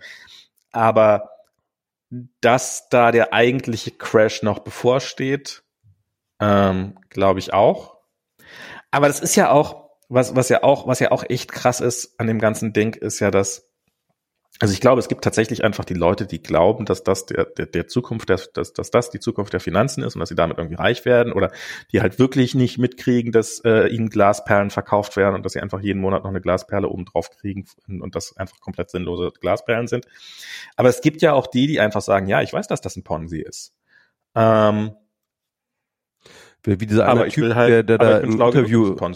Der, der, der im Interview war, ne, wo dann, der hat das ja eigentlich ziemlich genau erklärt. Der hat ja gesagt hier so, äh, ja, wir haben hier so eine Box und da tun wir halt Geld rein und dann nehmen wir Geld dieser raus. Dieser Typ, der ich Typ, weiß nicht, wie der, der hieß. Dem gehört Binance. Äh, das ist der Binance, ja. Ja, ja. Der ist, der ist einer der reichsten Kryptomilliardäre überhaupt. Der ist so ja. ähm, ähm, Sam, bla bla bla, irgendwas. Ähm, ja, ja, der hat, der hat, der hat äh, diese Blackbox beschrieben. Ja, dann packen wir Geld der, der rein und sagen, das ist jetzt hundert Millionen wert und dann sagen, oh, hundert Millionen, da stecke ich mal auch ein bisschen Geld rein und dann nimmt man irgendwann das Geld raus und dann stellt man fest, dass gar kein Geld mehr drin ist und dann bin ich sehr reich. Da war halt auch Matt Levine mit in dem Podcast und er, und er meinte ja. so, also ich bin ja schon ein ziemlich zynischer Typ so, aber das, was du gerade beschreibst, ist halt wirklich so eins A ein Ponzi-Scheme. Ja. Und er hat das noch nicht mal beschritten, so, nee, ja, das ist halt Ponzi-Scheme, ja klar, natürlich. Er hat das danach, hat das beschrieben, ja, das ist ja nur schlecht zusammengeschnitten gewesen. gelesen, eigentlich habe ich ja was ganz anderes erklärt, das war ja nur eine vereinfachte Darstellung von äh, dem, was es eigentlich ist, aber nee, ja, das ist äh, ja, also es gibt Leute, die sind schlau genug zu wissen, was sie da tun, ne? Und ähm, und ja, und das sind die Leute, die ähm, das große Geld machen. Weil sie einfach zynisch naja, du musst, genug sind. Du, du musst halt auch zynisch genug sein. Du musst halt auch, ich, ich, ich weiß, also ich glaube, mir würde es wirklich, ich würde vielleicht ein sehr, sehr viel bequemeres Bett haben, wobei mein Bett ist alles andere als unbequem. Zum, zum einen, ich frage mich, also ab einem gewissen Punkt, was, was will man mit noch mehr Geld? Ähm, ich, ich nehme an, es gibt mehr als, also es werden einem dann schon mehr als genug Dinge einfallen, die man machen kann, aber mein Lebensglück im Augenblick scheitert nicht an, an zu wenig Geld, muss ich sagen. Ähm, ich ja. bin in der glücklichen Situation, relativ gut zu verdienen und das, ähm, vielleicht reicht's mir, also ich, ich brauche keinen, ich brauche keinen Lamborghini. Ich bin da wirklich, äh, ich brauche kein dickes Auto, ich brauche keine Villa. Ich, das sind ja auch, das sind ja, das hat ja auch alles einen Preis. Das ist ja auch, aber man gut, zahlt ein Privatjet, dann ja keine, ne? Also es wäre doch schon, oder, oder so eine Yacht oder so. Hm. Ich, nee. Also, nee, als, ich als, also schon allein dadurch, dass ich probiere, meinen C O zwei Oder ein neues Fahrrad. Oder ein neues Fahrrad. Neues Fahrrad wäre mal geil. Ja. Aber ich kann mir, ich kann mir ein neues mit, Fahrrad. Mit, mit Hubschrauberlandeplatz. Ein Fahrrad mit Hubschrauberlandeplatz.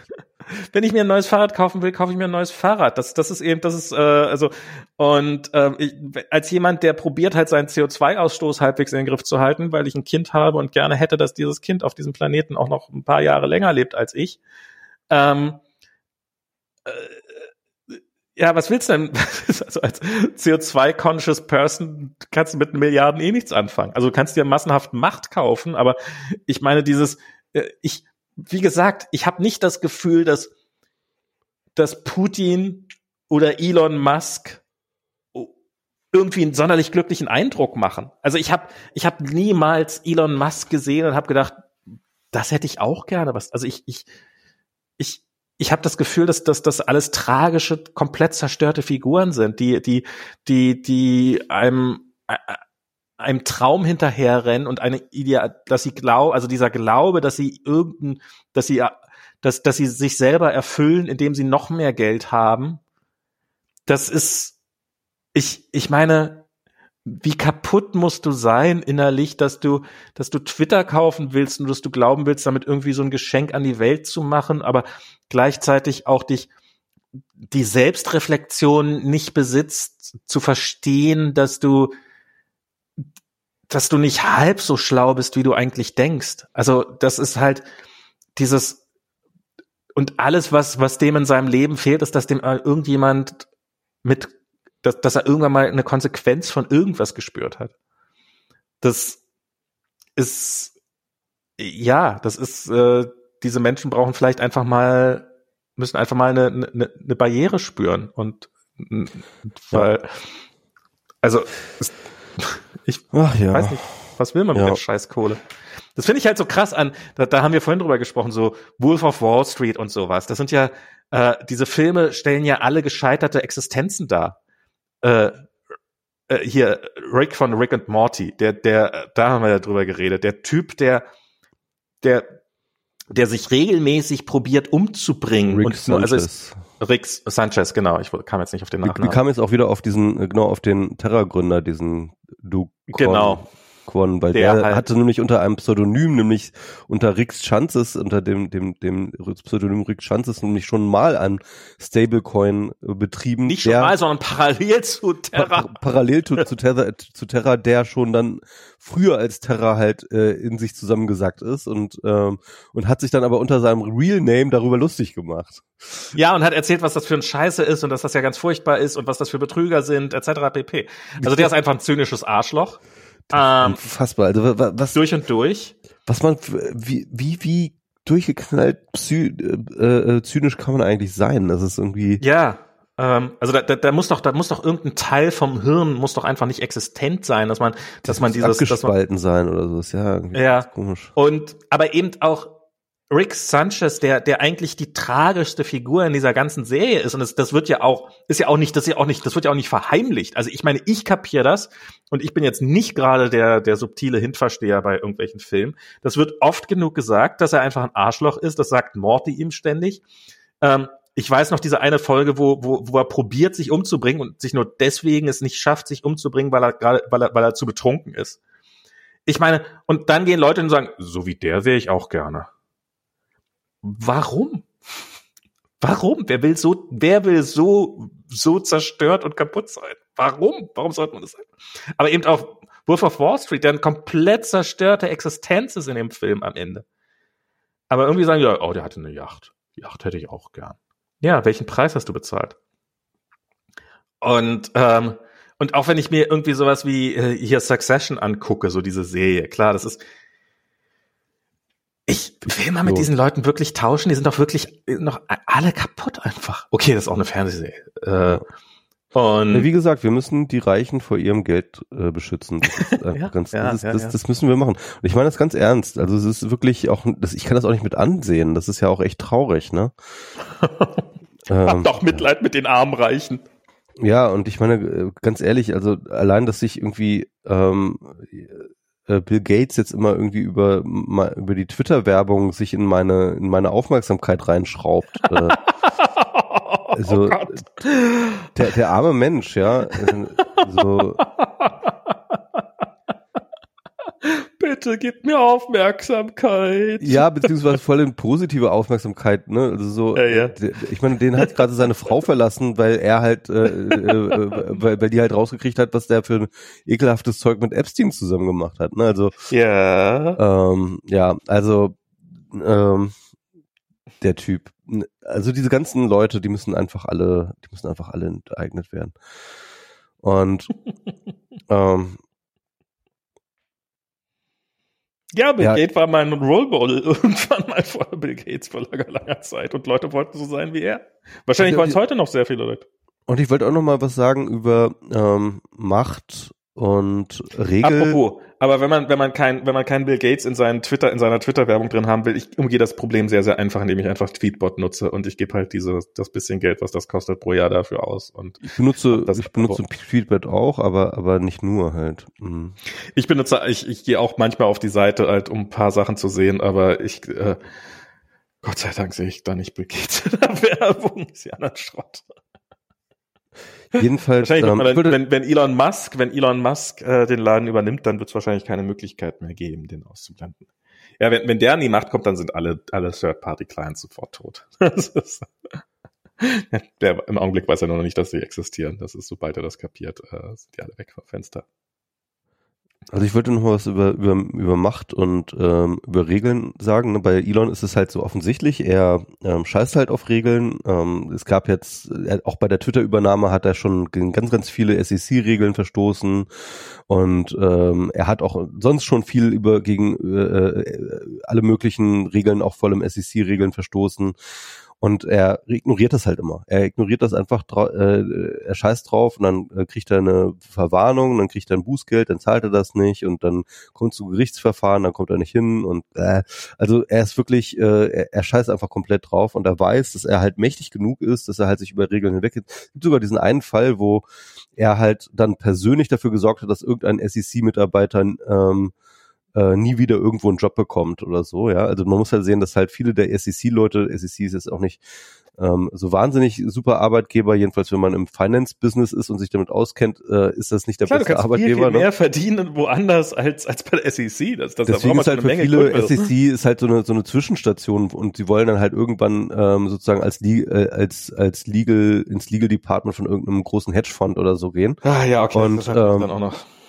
Und, und Elon Musk ist dann natürlich in einer entsprechend mächtigen Stellung, also Leute dann aber auch echt zu blockieren und die halt irgendwie zu canceln da.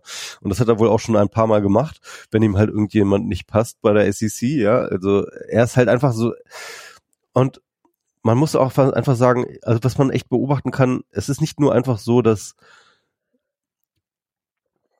Superreiche sich nicht an Regeln halten, weil sie irgendwie nervig oder unbequem sind oder so etwas, sondern sie halten sich auch deswegen nicht dran, weil das eine Form von Machtausdruck ist. Ja, weil das ist das, das sind die, die Momente, wo sie sich über Regeln hinwegsetzen, die für alle anderen gelten, wo sie sich und ihre Macht spüren.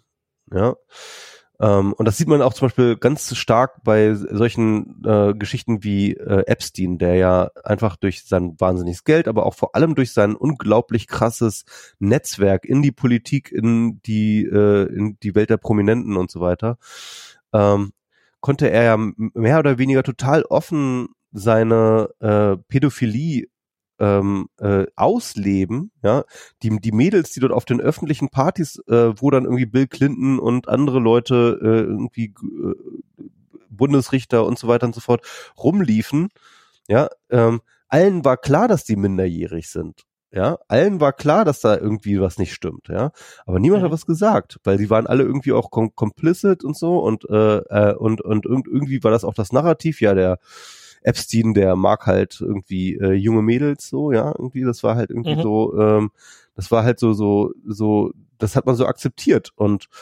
äh, und ich glaube, dass es Epstein halt auch einen ganz besonderen Kick gegeben hat, nicht nur ähm, der Regelbruch selber, sondern tatsächlich auch die Macht zu haben, den Machtkick darüber zu haben, explizit äh, für sich feststellen zu können und, und zeigen zu können, dass Regeln für einen nicht gelten. Und ich glaube, das gilt für Elon Musk und für Trump und so. Für diese ganzen komischen Psychopathen gilt das halt auch einfach äh, ganz, ganz, ganz stark. Es gibt diesen, ähm, ich meine, es gibt diesen schönen, schöne Definition. Frage, mit welcher Scheiße komme ich denn noch durch? Ja, es gibt diesen guten Spruch über den Konservatismus, so als äh, Konzept. Ja, er meinte so, ähm, ähm, Conservatism has one proposition. And it is, um, there are, there must be out groups that the law binds but does not protect, and in groups that the law um, uh, protects but does not bind. Ja, also, um, und das ist aber wirklich, wie unser System funktioniert. Es gibt bestimmte Gruppen, die ähm, vom Gesetz, die das Gesetz beschützt, aber nicht bindet, und es gibt bestimmte ähm, Gruppen, die das Gesetz nicht beschützt, aber bindet. Mhm. Und, ähm, Und, und, und, und jeder, der halt, und je genauer du halt hinschaust, desto mehr wirst du das feststellen, dass das genau so ist, dass es genau so läuft.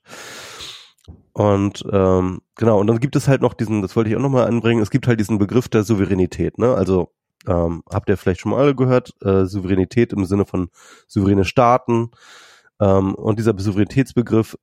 Ja, Herr Pro. Wurde, Herr Doktor Pro, bitte. Dieser Souveränitätsbegriff wurde einem, von einem äh, Menschen namens Baudin, wurde der ähm, mehr oder weniger ziemlich genau äh, in, an Anfang der Neuzeit äh, erfunden, im äh, siebzehnten. Jahrhunderts, Anfang des siebzehnten. Jahrhunderts, glaube ich, ähm, Zeit des, ähm, ähm, Zeit von, ich glaube, zur Zeit von Ludwig den vierzehnten., ähm, der ja dann auch sozusagen der Sonnengott war, der dann halt irgendwie die den Absolutismus erfunden hat. Ähm, und äh, die Idee ist halt dahinter, dass es halt äh, Leute gibt, die Regeln machen, ne? Und dann gibt es auch noch Leute, die ähm, ähm, aussuchen können, wer Regeln machen kann. Also äh, das ist ganz lustig. Also es gibt dann tatsächlich diesen Begriff der Kompetenzkompetenz. Ne? Also Kompetenz ist ähm, ähm, die die Fähigkeit, Dinge zu entscheiden, beziehungsweise Regeln zu machen. Und dann gibt es die Kompetenz, Kompetenz, dass sozusagen die entscheiden, äh, darüber zu entscheiden, wer wann Regeln machen kann und für wen sie gelten. Mhm. Und ähm, und ein wesentlicher Teil der ähm, des Souveränitätsbegriffs betrifft natürlich in einem absolutistischen System natürlich den König, ne, der ist der Souverän. Und der Souverän ähm, drückt aber seine Macht auch gerade dadurch aus, dass er über dem Gesetz steht. Also die Regeln, die der Souverän macht, gelten für ihn nicht. Und ähm, es ist nicht nur so, dass ähm, der Souverän über den Regeln steht, sondern der Souverän hat dem Volk und dem Rest des Landes immer wieder zu beweisen, dass er über den Regeln steht. Ja, also es, mhm. es muss auch eine praktizierte Regelübertretung geben. Es muss auch, äh, es, der muss auch immer wieder klar machen, dass er ähm, über den Dingen steht. Ne?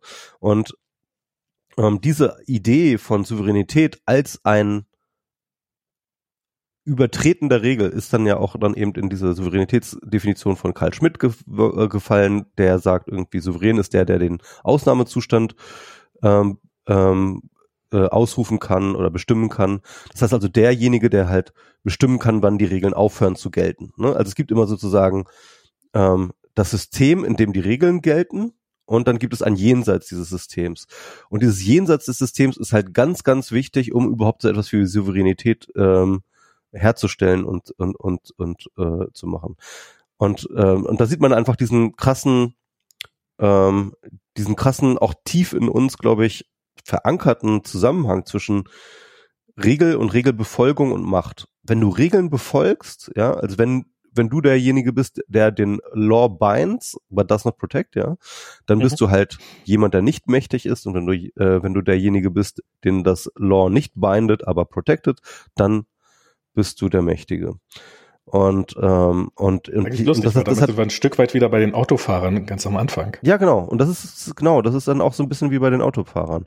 Also die Autofahrer sind in dem Fall dann auch sozusagen, äh, ähm, in vielerlei Hinsicht diejenigen, die ähm, über den Regeln stehen. Sie stehen natürlich nicht total über den Regeln, ne, aber ähm, wie du das ja schön ausgeführt hast, ja, die Radfahrer sind immer die Ausnahme. Die Radfahrer oder die, alle mhm. anderen Verkehrsteilnehmer sind diejenigen, die eigentlich gar keine Rechte haben, mhm. aber nur Pflichten. Ja.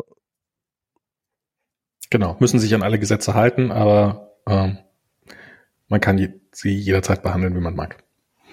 Genau.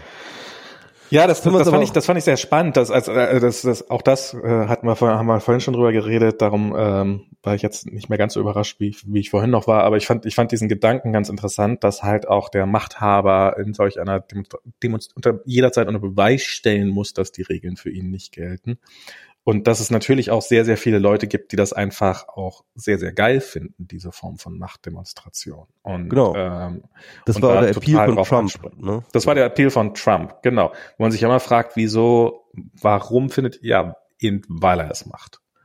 Ähm, und auch dieses, äh, ja, fuck your feelings oder oder ähm, so dieses dieses dieses dieses Selbstverständnis, ja, was ja auch sehr stark ist, was was ja auch ähm, auch die die die ähm, halt auch nicht nur die die juristischen Regeln überschreiten zu können, sondern natürlich auch die die Regeln von Moral, die Grenzen von Moral überschreiten zu können, die Grenzen von von von Anstand und so überschreiten zu können. Das ist natürlich auch ein ganz, ganz wichtiger Teil davon, dass du halt einfach ein Arschloch sein kannst, ohne dass dir irgendwer kann. Das kann. Vielleicht ist das, vielleicht ist das der Appeal, den den viele dann so bei äh, Leuten wie hier äh, dem Wolf of Wall Street oder Rick Sanchez sehen. Ähm, ja, dass, oder oder Gordon Gekko bei dem achtziger-Jahre-Film. Ähm, Wall Street, nachdem dann, ähm, der ja eigentlich Wall Street kritisch sein wollte, aber dann eine ganze Generation junger Männer dazu animierte, halt äh, Investmentbanker zu werden. Also es ist, es ist wirklich so, dass das natürlich auch sexy ist. Es ist einfach, es ist, ich, ich weiß auch nicht, ob das irgendwie hart gewired ist bei uns im Gehirn, aber es ist natürlich sexy. Leute, die halt äh, Regeln übertreten, Leute, die ja. ähm, äh, Leute, die sagen so, ey, what the fuck, ey, ist mir doch egal. Also Transgression, ne, also Dinge äh, überschreiten zu sein. Es braucht ja auch Regelübertreter. Das ist ja auch wichtig. Das ist ja auch wichtig für eine Gesellschaft. Es gibt Le- es muss Leute geben, die sich an die Regeln halten, äh, weil ansonsten kann eine Gesellschaft nicht funktionieren. Aber es gibt, muss auch Leute geben, die sich, die die Regeln brechen, weil sonst kann sich eine Gesellschaft nicht weiterentwickeln. Und es Und ist dann ja auch wichtig, dass Leute vor allem auch die Regeln brechen, die ähm, die die ungerecht sind. Also Regeln, die ungerecht sind. Ja, also ja. Rosa Parks, ja, ist ja auch eine Regelbrecherin gewesen im, im Endeffekt, ja. Ähm, aber da würde ich jetzt sagen, das ist jetzt äh, eine andere Kategorie. Ja? Äh, Definitiv. Und ähm, aber, und es war eine notwendige äh, Regelbrechung und ähm, genau. Okay, ich bin jetzt. Hab ich, äh, ich wollte jetzt nicht Rosa Parks mit Donald Trump vergleichen. Oh Gott, oh nein.